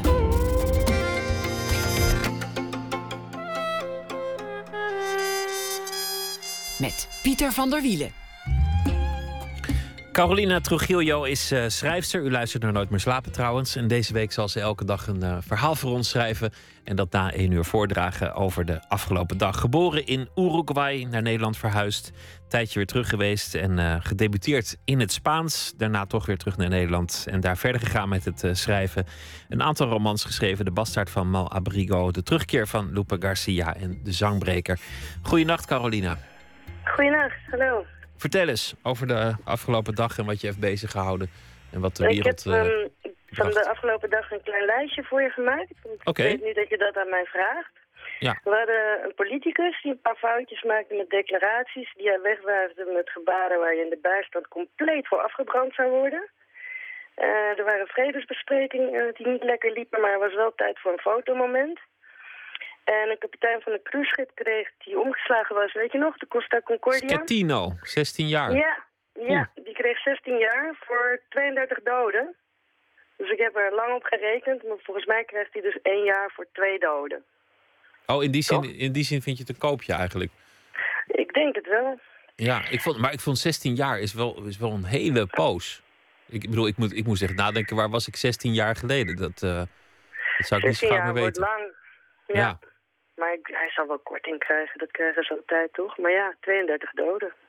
Dus. Kortom, het stond, uh, het stond allemaal in het uh, teken van strijd, schuld en boete vandaag.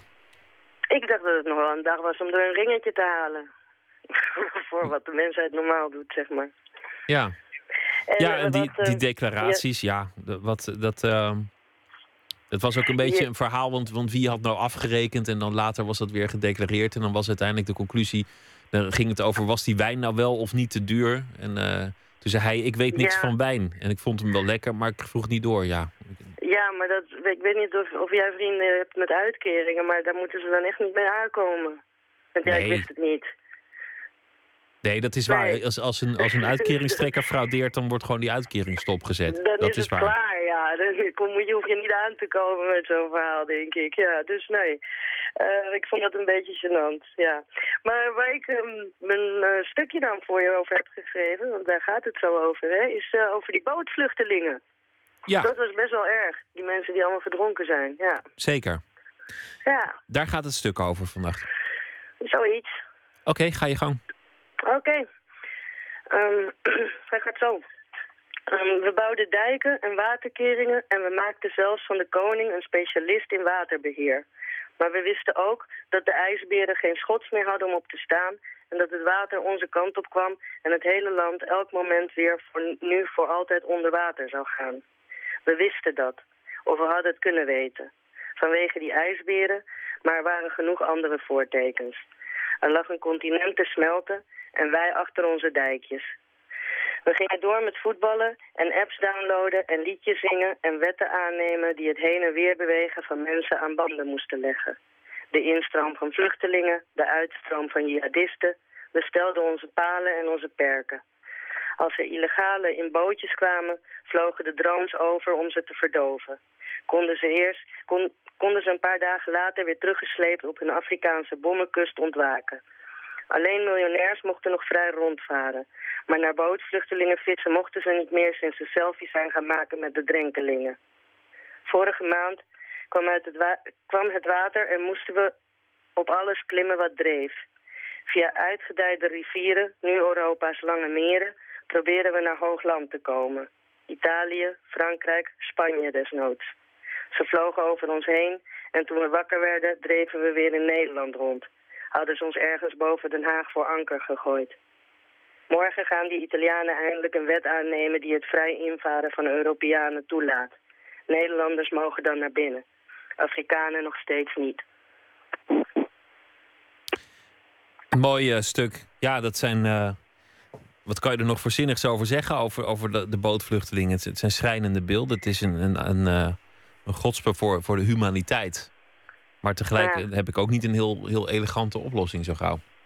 Nee, ik ook niet. Nee, daar zitten we dan. Ja. Denk je dat Nederland nog heel lang droog gaat blijven?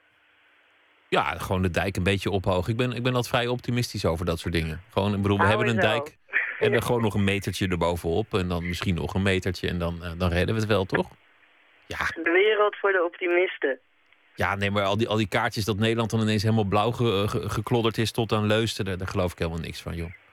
Nee? Nee, joh, tuurlijk niet. Ik bedoel, het zal wat harder regenen en misschien dat je kelder een keer vochtig wordt en dat je je muur wat vaker moet plamuren, maar volgens mij komt het allemaal wel goed. Ik bedoel, de, de mens verkloot een hoop, maar de mens is ook weer heel innovatief in oplossingen, toch? Ja. Jij hebt vast wel een agenda die 20 jaar doorloopt. Een agenda? Ja? Die 20 jaar doorloopt. Zullen we het over 20 jaar hier nog één keer over hebben? Dat is goed. Over twintig jaar spreken we elkaar eh, waarschijnlijk in, in Leusden als bootvluchteling. Maar ja, oké. wens ik je nu een hele goede nacht, Maar die Carolina. spreek je nog wel morgen, toch? Ja, morgen. En we doen die van over 20 jaar. Oké, tot morgen en tot over 20 jaar, Carolina. Goeienacht. Oké, dag. Uit Ierland een eh, vijftal young folk. Hun eh, debuutalbum heet The Little Battle. Staat vol met eh, alternatieve folkliedjes. Het nummer dat we draaien, Long Time Ago.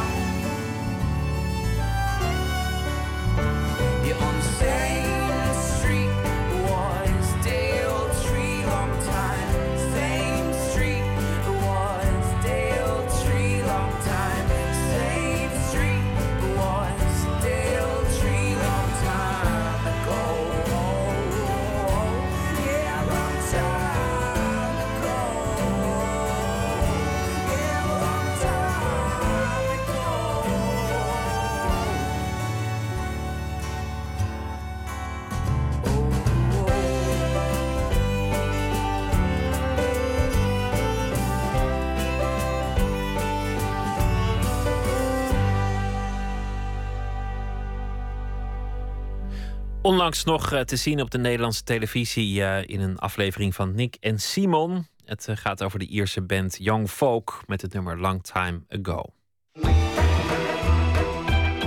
Nooit meer slapen.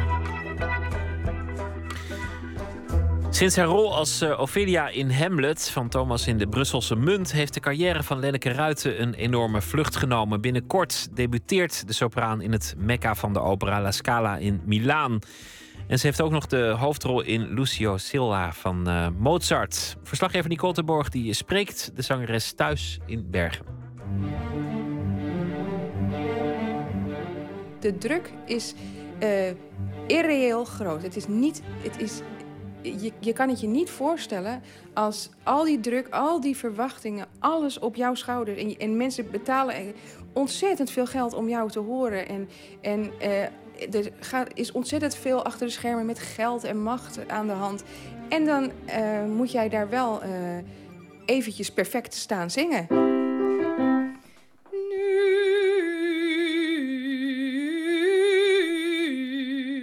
En dan ga je dus eerst helemaal naar beneden.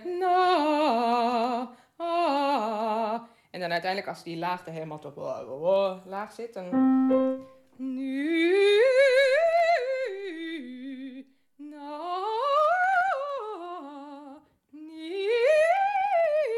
Zwarte vleugel, midden in de kamer. En om ons heen houten kasten met erin alleen maar bladmuziek en cd's. En in deze studio ben je dus dagelijks te vinden, hè? Klopt, ja. ja. En dan doe je de stemoefeningen die je net Ja, doet? dat is de spieropwarming, stemoefeningen. En dan eh, pak ik mijn partituur waar ik mee bezig ben.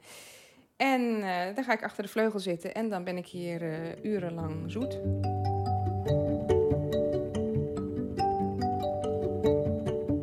Ehm, ik was in Amsterdam aan het repeteren met het orkest van de 18e eeuw. Toen mijn agent mij belde. En ik kon eigenlijk helemaal de telefoon niet opnemen.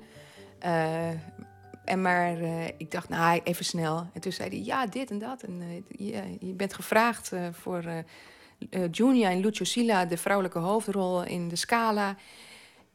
En ik weet nog, ik was echt als een kip zonder kop heen en weer aan het lopen. Van, Oh, maar ik kan eigenlijk helemaal niet. Eh, en eh, moeten we dan wat afzeggen? En hoe gaat het dan? En, en, en, en eh, maar, maar ja, dus het, het was een, eh, een raar moment. Maar wel leuk.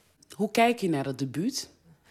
Als heel spannend. Want het is natuurlijk weer een, een nieuwe stap in een nieuw groot huis. Met weer een hele andere atmosfeer hè, in Italië. Ik ben heel benieuwd. Ehm, het is een van de moeilijkste rollen eh, tot nu toe voor mij. Dus dat is ook weer erg spannend. Het wordt ook weer een dvd. Het komt weer live op tv en zo. En la la la. Dat vind ik dan ook weer heel erg eh, spannend. Ehm, maar ik kijk er natuurlijk ook enorm naar uit. Je hebt, eh, dat is iets waar ik van gedroomd heb. Waar ik, wat ik altijd heb gewild. En nu is het zover.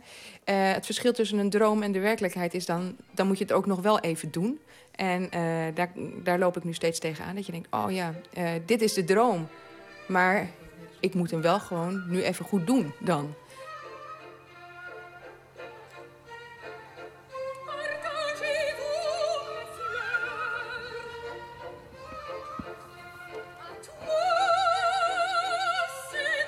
Ja, dit is, eh, Ja, dit was mijn grote doorbraak natuurlijk op het internationaal operapodium. Dit was Ophelia in de opera Hamlet van uh, Thomas. En um, ja, deze kans kreeg ik opeens. Dat is, ik, ik was al tien jaar aan het werk. of misschien wel langer. met name als concertzangeres. En dan, daar had ik echt een hele goede carrière in. Het ging allemaal heel lekker. En toen kwam deze kans om, om eindelijk eens een keer een echte hoofdrol te zingen... op een, op een groot internationaal operapodium... Ja, en toen is het helemaal losgegaan. Ja, we zien hier dus ook een fragment. Jij gekleed in een witte jurk, lang stelhaar met witte smurrie in je haar en een emmer in je hand. En dit is ook echt een rol waar je dus volgens mij heel veel in kwijt kan. Kijk, ik zeg altijd maar, als je het zelf niet hoeft mee te maken, dan kan je, er, uh, dan kan je jezelf er helemaal in kwijt. Dus uh, bijvoorbeeld, uh, nu, nu ik moeder ben, kan ik geen liederen meer zingen over, over, een, over een, uh, een tragedie met een kind. Dat kon ik wel toen ik geen moeder was, maar nu ik moeder ben, kan ik dat niet meer. Nou, zo'n scène, uh, zo'n sterfscène, dat ga ik zelf nooit doen. Dus ik kan me helemaal in uitleven hoe dat, uh, hoe dat zou zijn als dat zou gebeuren.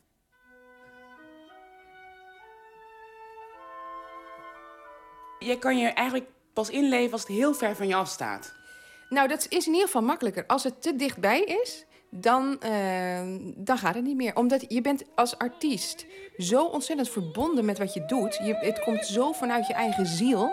Dat als het echt een wezenlijk deel is van jou... wat zo, dicht, zo diep in je hart of in je ziel is... dan komt het te dichtbij. Kijk, we zijn uiteindelijk toch vertellers. We beelden uit wat er, ja, aan emotie wat er uit te beelden is. Maar het is en blijft een job en in die zin uh, moet het ook, vind ik het ook uh, professioneel als het niet te dichtbij komt. Het is toch al zo dichtbij. Je doet het, je bent het op dat moment al. Sommige mensen hebben ook zoiets van, juist hoe dichterbij het komt, hoe meer ik één ben met wat ik speel, mm -hmm. hoe meer het overkomt op het publiek. Dat klopt, daar ben ik het ook mee eens. Uh, alleen ik denk dat ik een stapje verder ga, omdat ik ken mezelf erg goed. Als ik iets uitbeeld, dan ben ik het helemaal al. Ik hoef het niet. Uh, kijk, ik hoef niet een tragedie eerst helemaal zelf persoonlijk te doorleven in, het, in reality. Om het daarna uit te beelden. Want dan is het voor mij al te dichtbij. Dan wordt het te persoonlijk. En ik ben op het moment, als je dus kijkt naar het beeld van die Ophelia. Ik ben dat daar al. Dat is genoeg. De scène die we dus hier zien, hè? Heeft deuren voor jou geopend. Maar in 2002 heb je vijf prijzen gewonnen op uh, IVC, het Internationaal Vocalistenconcours in Den Bosch. Onder andere de persprijs en de publieksprijs. Hoe kan het dat het nog tien jaar heeft geduurd voordat die deuren dus voor je open gingen? Ik was eigenlijk heel jong. Ik was 24 dat ik dat uh, concours won. Dus ik, heb, uh, ik ben daarna bijvoorbeeld eerst nog verder gaan studeren. Ik had die prijzen gewonnen en toen zeiden mensen... nou, je moet naar een management in Londen en je moet naar dit en dat operahuis. Maar ja, ik was nog niet klaar. Dus ik ben eerst naar München gegaan om verder te studeren. En uh, ja, die weg heeft dus een stuk langer geduurd. Um, daarbij kwam dat ik het moeilijk vond om een agent te vinden. In Nederland waren ze al helemaal niet geïnteresseerd. En, dus ik heb het eerst in Duitsland gezocht bij een paar agenten. En um, ja, die carrière is heel langzaam. Eerst in het concertvak ook ontstaan. Hè. Dus het, kijk, opera is in ons vak het commerciële gedeelte. En het concertvak is het wat meer het, uh, het alternatieve gedeelte, zou je kunnen zeggen. Er is een ander publiek voor. Dat heb ik best wel lang gedaan. Er zijn ook zoveel sopranen en zoveel goede sopranen en zoveel jonge sopranen. En je moet maar net zo'n kans krijgen. Kijk, ik heb altijd goed gewerkt. Hè. Ik, heb, ik heb altijd mijn geld verdiend. Ik heb altijd met heel veel plezier mezelf ontwikkeld. En ik ben op, nou, als concertzangeres ook behoorlijk aan de top geweest. Van BBC Proms tot weet ik veel waar. Maar uh, ja, zo'n kans in de operawereld, ja, dat krijg je zo maar één keer, denk ik. En uh, dat is nu gekomen. De operawereld is een, uh, een, rare wereld. Want wat het publiek ziet, dat is de glittering glamour, zeg maar. Maar um, achter de schermen is het een heel ander verhaal. Het is zoiets surrealistisch. Um, wij staan als zanger ontzettend in de picture. Hè? Alles wat we doen, alles wat we doen op de bühne, er is wel een, een, een criticus, iemand uit het publiek, een intendant, een dirigent, een belangrijk iemand, noem maar op. Er zit altijd iemand in de zaal die wat te zeggen heeft of wat te vinden heeft. En er is tegenwoordig altijd tv bij, internet, radio. Het is altijd, alles wordt opgenomen. Je kan niks meer eventjes overdoen. Het is meteen, gaat het de wereld over. Hè? Ehm, en dat maakt de druk voor ons niet normaal groot. Dit, is, dit kan je niet vergelijken. Ja, misschien met een hartoperatie van de koningin of zo. Weet je wel? Dat je denkt van, er mag nu niks fout gaan. En die druk, die altijd op je schouders ligt... dat, daar is bijna niet mee om te gaan. En dan speelt er achter de schermen natuurlijk ook nog van alles. Kijk, ik heb tot nu toe, ik klop eventjes, ik klop het af... maar ehm, ik heb ontzettend lieve collega's en uh, ontzettend ondersteunende mensen. Maar het is een raar wereldje. Het is ook een hypewereld. Net als, net als al, die, uh, al dat soort uh, kunst of met wat dan ook te maken heeft. Het, opeens ben je hot en sta je overal. En opeens ben je het not. Je zegt net, er is bijna niet om te gaan met die druk. Hoe doe jij dat dan toch? Um, nou, met beide benen op de grond blijven staan. Ik probeer mij te focussen uitsluitend op mijzelf, op mijn lichaam, op mijn ademhaling en op het feit dat ik goed moet zingen. En als ik mij focus op uh, de hele simpele dingen die ik al vanaf mijn zestiende met zangles geleerd heb, namelijk staan, ademen, zingen, mooie toon maken. En uh, als het lukt nog uh, geïnspireerd zijn daarbij en, en, en ontzettend leuk met collega's acteren, dan heb ik mijn doel bereikt. Als je gaat nadenken over wat er allemaal omheen speelt, wat er allemaal van afhangt, wat er allemaal fout kan gaan, ja, dan, dan maak je jezelf echt hartstikke gek. Nou, en ik neem af en toe gewoon in een hele, hele, hele stressvolle uh, première met tv erbij, neem ik gewoon een beta-blokker. Gestern Abend ging die erste Opernpremiere der Salzburger Festspiele über die Bühne. Die Publikumsreaktionen auf die Mozart-Oper Don Giovanni vielen äußerst unterschiedlich. Ik stond in Salzburg deze zomer uh, Donna Anna te zingen. Dat is zo ongeveer de rol der rollen in Salzburg. Nou, dat was best wel eng. Um, een wereldberoemde operafestival. Ja, zeg maar, dat is de, de top van de top. Uh, als je daar Mozart staat te zingen, er kan niks hogers, zeg maar. Dus, maar goed, uh, daar, daar had ik twee vrouwelijke collega's... die bijna tien jaar jonger waren dan ik. Twee hele jonge meiden. En ik dacht, jeetje, wat zijn jullie ontzettend stoer. Wat doen jullie je werk verschrikkelijk goed. Dat had ik op die leeftijd gewoon niet gekund. Daar was ik veel te gevoelig voor geweest. Dus uh, ik, voor mij komt het nu precies op het goede moment.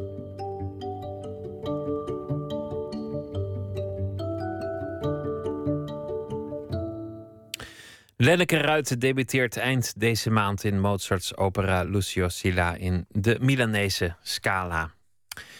Hij is al 15 jaar dood, maar binnenkort verschijnt het uh, nieuwe album Don't Lose This van uh, de legende uit uh, de doo-op en gospelmuziek, Pop Staples. Hij was de, de leider en vader van de Staples Singers en nam zijn laatste nummers op in 1999, een jaar voordat hij overleed. Ze zijn eigenlijk nooit uh, afgemaakt, maar uh, dochter Mavis Staples heeft uh, twee albums gemaakt met Jeff Tweedy. En die heeft samen met, met haar die laatste opnames van Pops aangevuld en geproduceerd. En binnenkort verschijnen ze dus. Alvast een prachtig nummer dat te verschijnen staat. Somebody was watching over me. Hier is Pop Staples.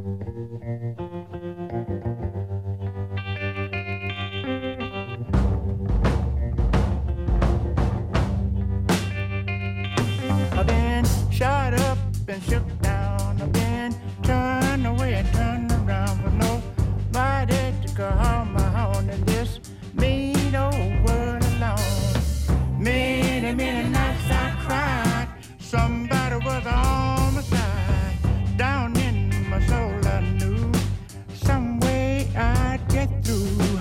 Looking back now, I see somebody was a watching over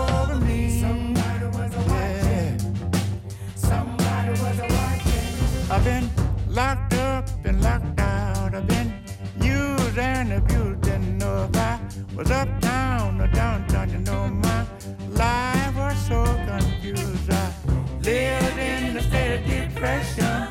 Something saved me from my obsession. My strength was put to test.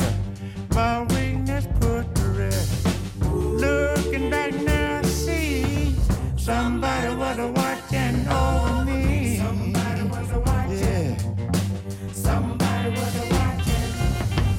Somebody was watching. Somebody was watching.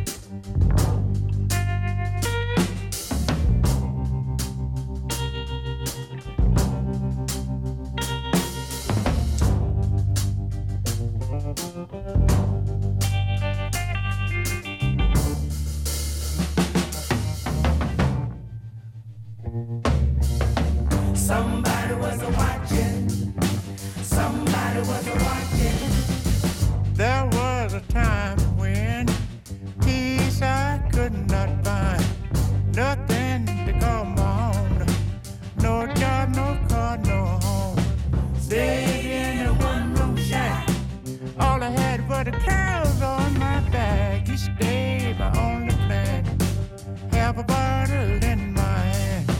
Looking back now, I see somebody was watching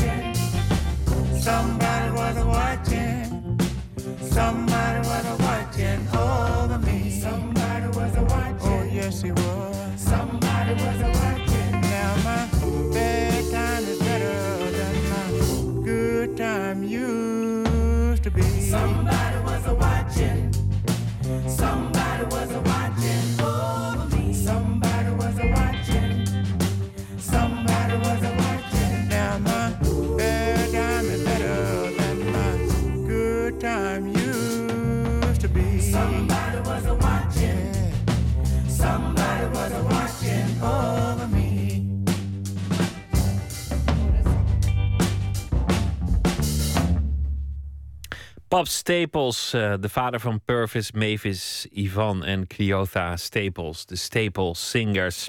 En dit was een eh, postuum uitgebracht nummer Somebody Was Watching. Nooit meer slapen.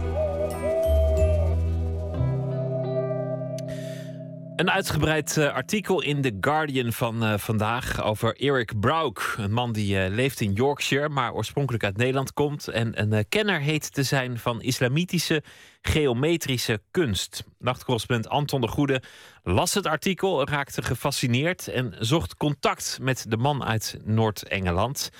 Omdat het ehm, niet zo vaak voorkomt dat je toch iets vrolijks, inspirerend leest. En het woord islam er ook nog in voorkomt, Anton. Was dat het? Ja, dat was het. Oké. We, we veerden bij de redactie van Nooit meer slapen op toen we dat stuk zagen. En we dachten, ja, eigenlijk nooit gehoord van deze Erik Braug. Die dus, eh, ja, hij wordt in dat artikel genoemd... een soort ambassadeur van de ontwerpstijl... die de geometric, de geometrische ontwerpen van de islam eh, genoemd worden. Gebaseerd op de Griekse geometrie ge- geometrie, op de meetkunde, een van de oudste wetenschappen. En iedereen die wel eens in een islamitisch land is geweest, die kent die patronen van tegelvloeren op muren van moskeeën, eh, maar ook in veel huizen, in badhuizen. En eh, daar is deze man dus een expert in. Eh, allemaal ontstaan, weet ik nu, door het verbod binnen de islam op veel heilige plaatsen om daar wezens, levende wezens af te beelden. En daardoor is van de weeromstuit de islamitische kunst eh, geoefend geraakt in het maken van mooie patronen.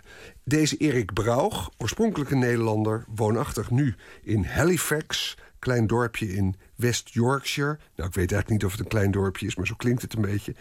Ehm, en die is daar kenner in. Ik heb hem gebeld en ik heb hem gevraagd op welk terrein is hij nou precies actief?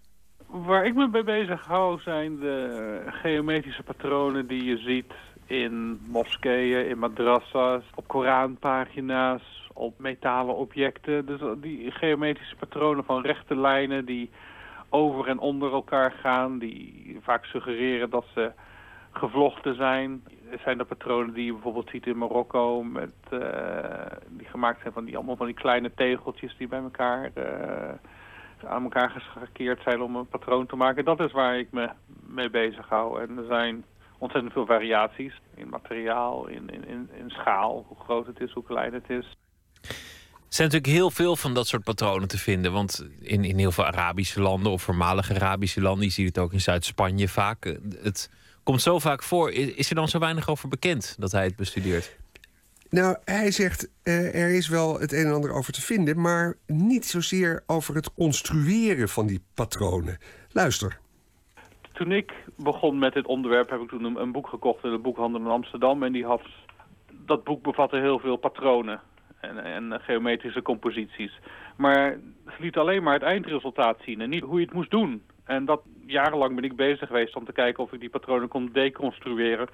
Om ze weer te kunnen reconstrueren, zeg maar. En aldoende heb ik methodes ontwikkeld om die patronen te tekenen op een manier waarop je geen berekeningen of wiskunde nodig hebt. Want eh, we weten dat de handwerklieden die de afgelopen eeuwen deze patronen maakten, dat waren geen wiskundigen. Dat waren mensen die dingen maakten met hun handen en die hadden een passer en een liniaal.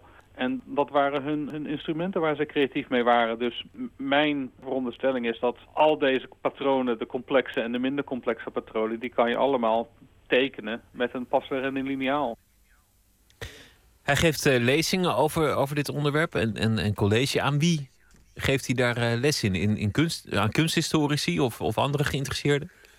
Nou ja, het grappige is dus, wat hij nu net vertelt, is dat um, gedacht wordt dat het allemaal ingewikkelde wiskundige uh, formules zijn die erachter zitten. Maar hij zegt, ja, dat werd door gewoon ambachtsmannen werd dat aangebracht. Dus zo ingewikkeld is dat helemaal niet. En daarom is het ook juist leuk voor leken om cursussen en workshops van hem te bezoeken. Ik vroeg hem inderdaad wie daar zo al op afkomen. De laatste keer heb ik een, de grote workshop gedaan in Birmingham, hier in Engeland. En toen waren er ongeveer 50 mensen. 90% daarvan waren dames in hoofddoeken met hun, uh, met hun kinderen. Uh, soms, als ik het ergens anders organiseer, dan zijn het voornamelijk... Guardian Readers, zoals we dat noemen hier in Engeland. Dus dat is een soort ja, midden, middenklasse doelgroep, zeg maar. Um, het, verschilt. Het verschilt heel erg. Het jongste dat ik heb gehad zijn een meisje van acht jaar. Had ook een tijd geleden een, dame van een jaar of tachtig. Het is, iedereen die kan het eigenlijk. Of, laat ik het anders zeggen. Als ik een workshop doe, er is altijd één persoon die het niet kan. en ook helemaal niet.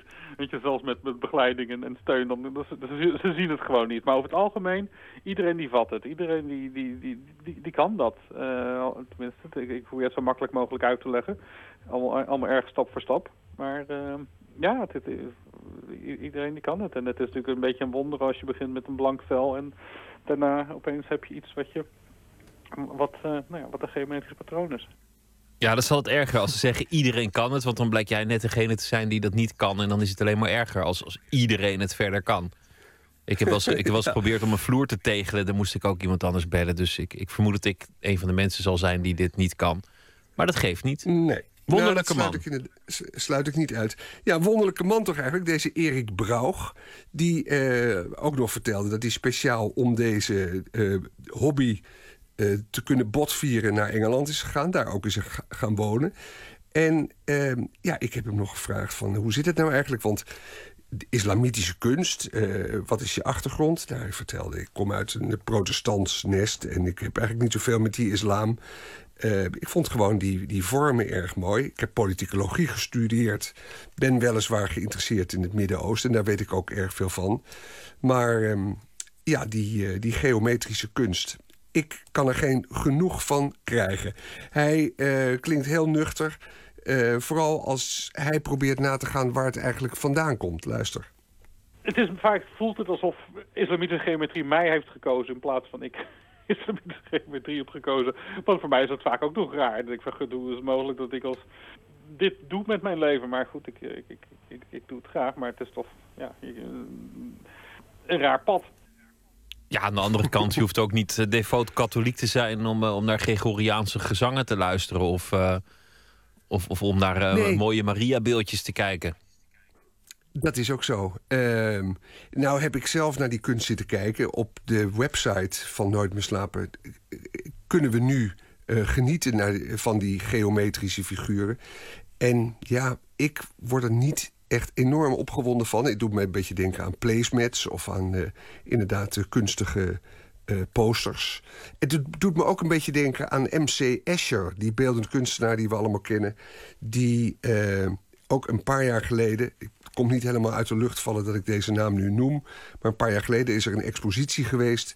waarin je de grafiek van Escher, weet je wel, het zijn die die schaakbordachtige uh, gravures en zo. Naast deze islamitische kunst werd gehangen en er gezocht werd naar uh, overeenkomsten en verschillen. En die overeenkomsten die waren daar. Daar heeft deze Erik Braug toen ook in een boek uh, teksten bij geschreven. Ja. Een interessante man met een interessante bezigheid, Erik Braug. Dankjewel, Anton de Goede. En een goede nacht. Het ga je goed.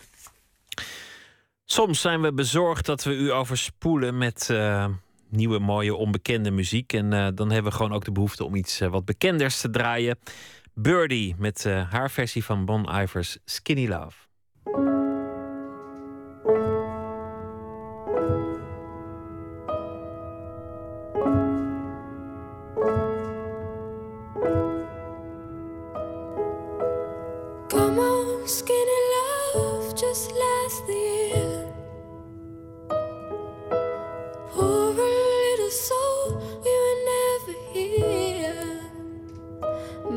And I told you to be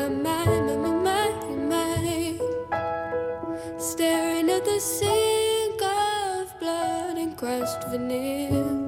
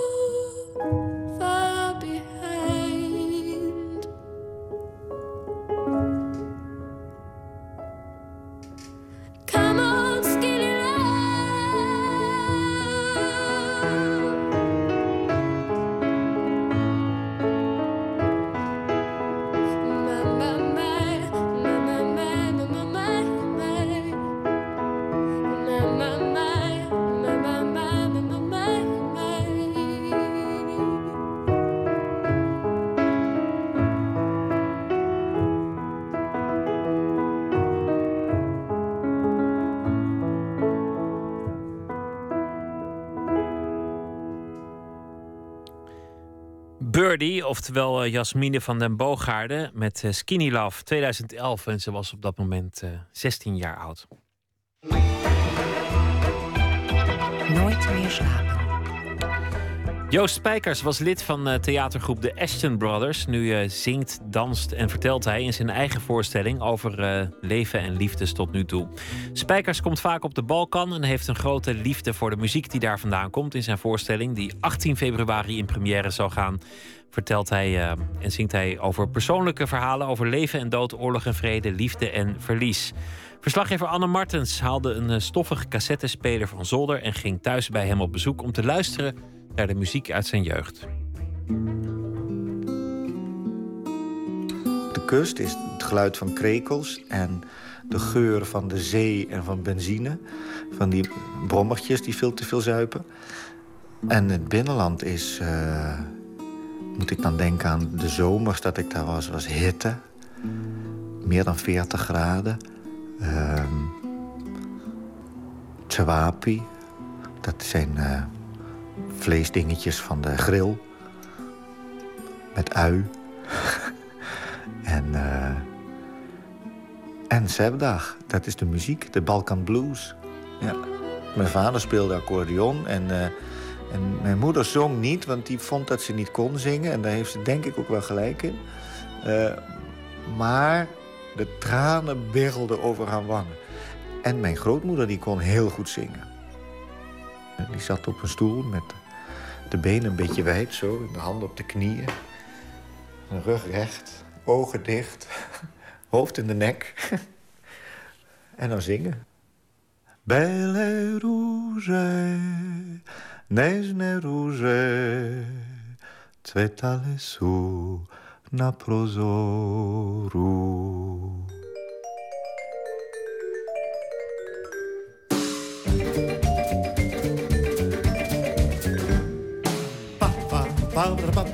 En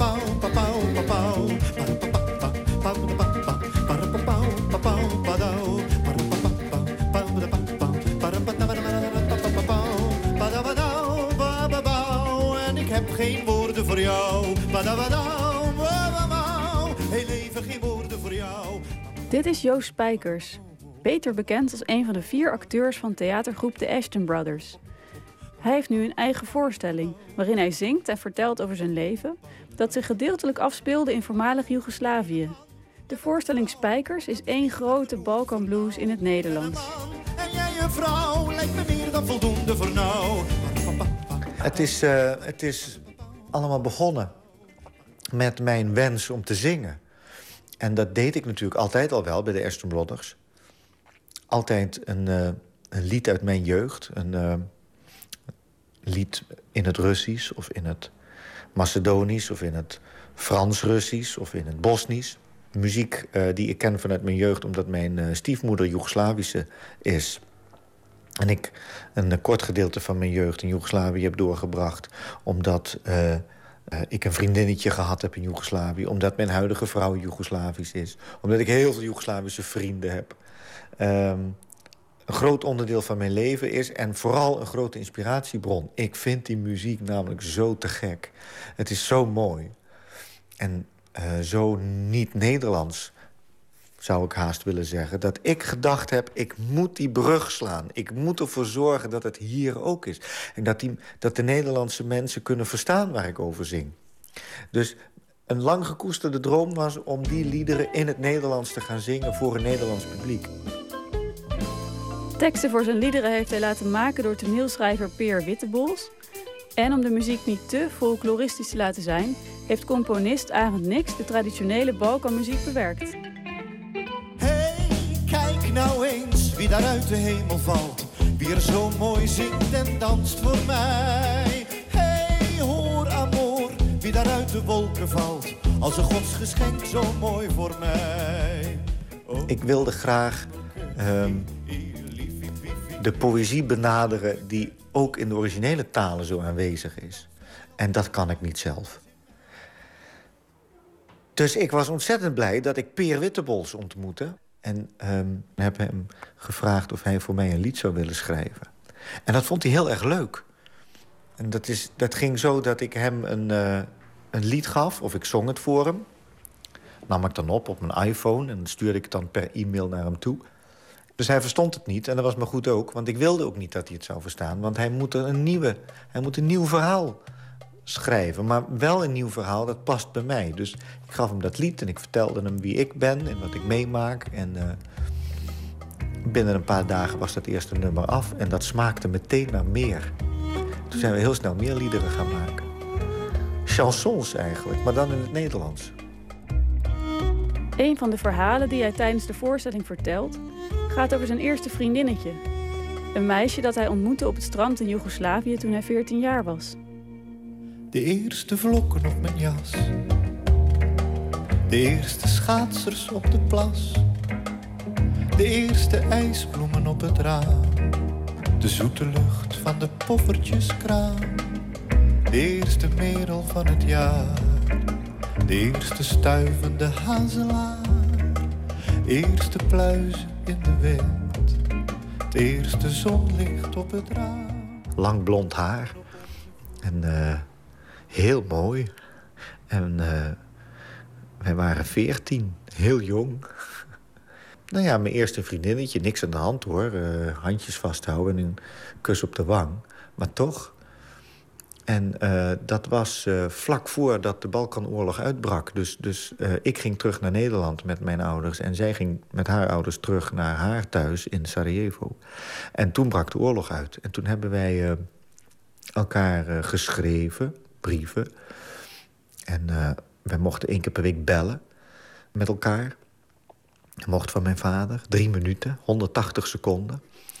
En uh, behalve brieven stuurde ze mij ook uh, haar lievelingsmuziek op ouderwetse cassettebandjes. Ja, toen die oorlog uitbrak en, en op een gegeven moment contact met haar verloor... en vervolgens bleek dat ze zeer hoogstwaarschijnlijk omgekomen is in de oorlog... Uh, zat ik thuis in Limburg met die 37 cassettebandjes. En uh, die bleef ik natuurlijk draaien de rest van mijn uh, puberteit. En tot op de dag van vandaag maakt die muziek een onuitwisbare indruk. En, en ja, dit is een heel romantisch verhaal. En, en ja, misschien moet ik het niet ontkrachten, maar ik heb de behoefte om uit te leggen dat het natuurlijk niet alleen door haar komt. Het heeft ook te maken met de cultuur van mijn stiefmoeder en van de cultuur van mijn vrouw. Dat, dat ik van die muziek hou. Uh, maar ja, als zoiets gebeurt als je 14 of 15 bent, dan hakt het er even in. Ja. De cassettebandjes heeft het bewaard. Ondanks dat hij ze al 20 jaar niet beluisterd heeft.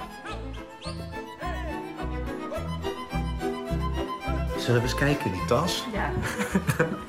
Wat erin zit. Er staat een papieren tas op tafel. Ja, ja is de tape er al uit. Nou, wat hebben we hier? Bielo Dugme. Dat is een... Uh, Meet in Joegoslavië. Dat is een, uh, een, een popband hebben fantastische muziek ge gemaakt. En veelal geïnspireerd op weer veel oudere uh, melodieën. Dat gaat helemaal goed. En dan spoel ik een klein stukje terug, want dat zit helemaal op het eind. Ja. Ik was benieuwd.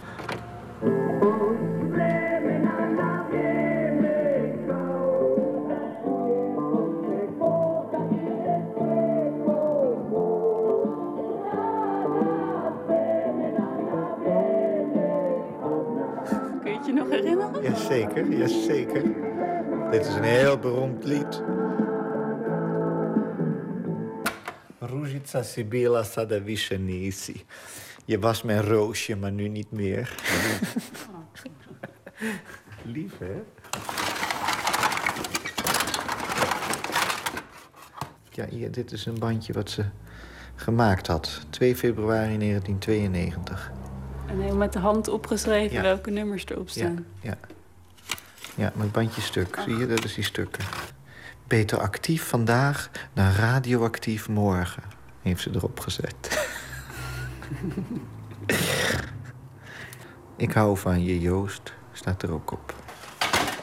Ja, dit is dit. Weet je wat dit is? Dit is, eh, dit is echt oorlogsmuziek.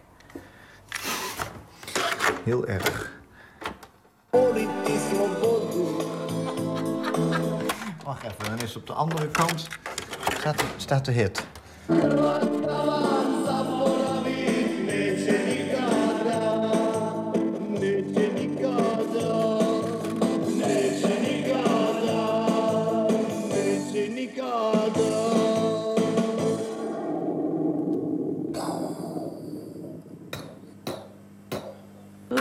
Dit was een lied om, eh, om de soldaten aan het Kroatische front eh, te ondersteunen.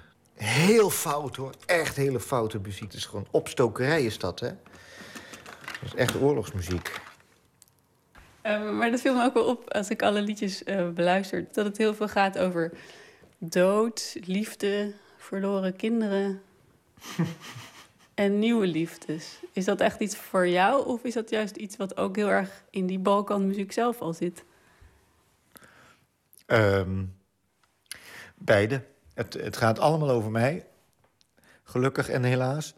Maar ehm, de verloren, onmogelijke liefde is, eh, is ongeveer wel het onderwerp van de Balkan Blues. Eh, een, een, Bosnië is eh, bij uitstek het voorbeeld van een land waar, waar veel verboden liefde was. Omdat er drie, vier, vijf verschillende bevolkingsgroepen naast elkaar leven, leefden, leven. En eh, in vroege tijden, misschien nog wel erger dan nu... of misschien nu wel weer erger dan ook weer in vroege tijden... was het gewoon verboden om als moslimmeisje verliefd te worden... op een Servische jonkheer of... eh, nou ja, noem de voorbeelden maar op. En, maar dat gebeurde natuurlijk wel. Dus daar was heel wat verdriet om over te zingen. ja. Ach, mijn liefje, luister liefste. Hier is mijn hand, kom, vergeef me. Joost Spijkers en hij vertelde over zijn voorstelling Spijkers in première 18 februari in Diligentia in Den Haag. Het gelijknamige album met de muziek is eh, te vinden ook op iTunes en Spotify. Te zoeken op eh, Spijkers.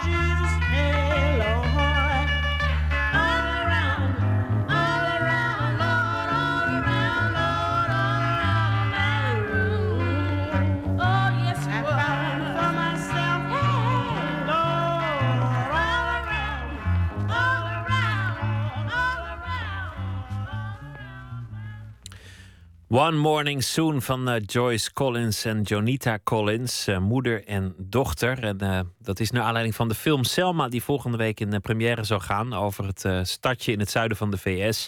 Waar vanuit Martin Luther King een mars organiseerde en liep naar Montgomery, Alabama. Om de rechten van Afro-Amerikaanse burgers te bevestigen. En ehm, de film is genomineerd voor twee Oscars nu al. En op de soundtrack van die film vonden we dit prachtige nummer uit het eh, begin van de jaren 70, One Morning Soon. Een van de grootste Nederlandse dichters van zijn generatie wordt hij al genoemd, Menno Wigman. Deze week uh, zal de voormalig stadsdichter van Amsterdam elke nacht een gedicht voordragen. Zijn meest recente bundel, Mijn naam is Legioen, verscheen in 2012. Zijn nieuwe zal in oktober uh, verschijnen. Deze nacht uh, kiest hij net als gisteren voor een gedicht van de Duitser Gottfried Ben. En de titel is Mooie Jeugd.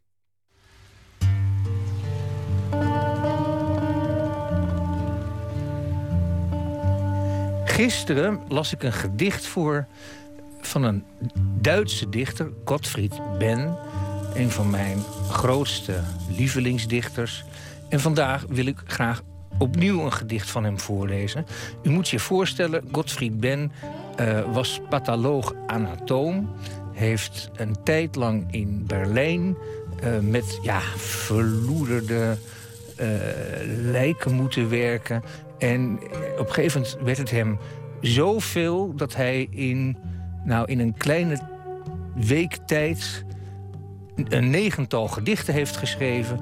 En die gedichten bundelde, hij uh, onder de titel Mork und andere Gedichten. En het tweede gedicht uit die reeks heet in mijn vertaling Mooie Jeugd. De mond van een meisje dat lang in het riet had gelegen, zag er zo aangevreten uit. Toen men de borst openbrak, zat de slokdarm zo vol gaten. Ten slotte vond men in een prieel onder het middenrif een nest jonge ratten.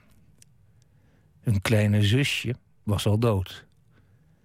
De rest leefde van lever en nieren, dronk het koude bloed en had hier een mooie jeugd gehad. En mooi en snel kwam ook hun dood. Men smeet ze allemaal het water in. Ach, wat piepten die kleine snuitjes. Menno Wigman met een uh, gedicht van uh, Godfried Ben. En morgen zal hij weer een uh, gedicht voordragen aan het eind van Nooit meer slapen. Praten we ook met Raymonde de Kuiper. Um, u zou haar kunnen kennen als bazige Roos. Die samen met haar mannen Villa Achterwerk presenteerde op televisie. Ze behoorde ook lange tijd tot de vaste kern van Alex de Electriek, een theatergroep. En speelde ook nog in tal van andere toneelstukken. En staat nu ook weer op de planken met Happy Birthday, Mommy. Ze komt morgen langs in Nooit meer slapen. We hebben ook een gesprek met Maarten Biesheuvel. Want uh, Brief aan Vader zal uh, verschijnen 14 februari. Keuze uit eigen werk. We zochten hem op in zijn uh, woonhuis in Leiden. We vieren ook de 50ste verjaardag van Love Supreme. Het meesterwerk van John Coltrane. Hoe belangrijk is die plaat nog? En wat is de magie van dit album? Dat allemaal morgen in Nooit meer slapen. Voor nu een hele goede nacht. En straks Francisco van Jolen met De Nacht van Jolen. Graag weer tot morgen. Bye.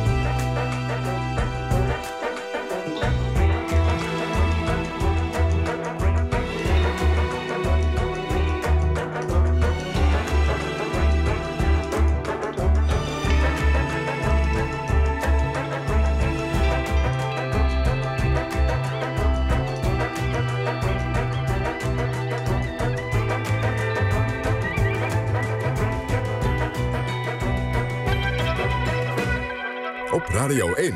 Het nieuws van alle kanten.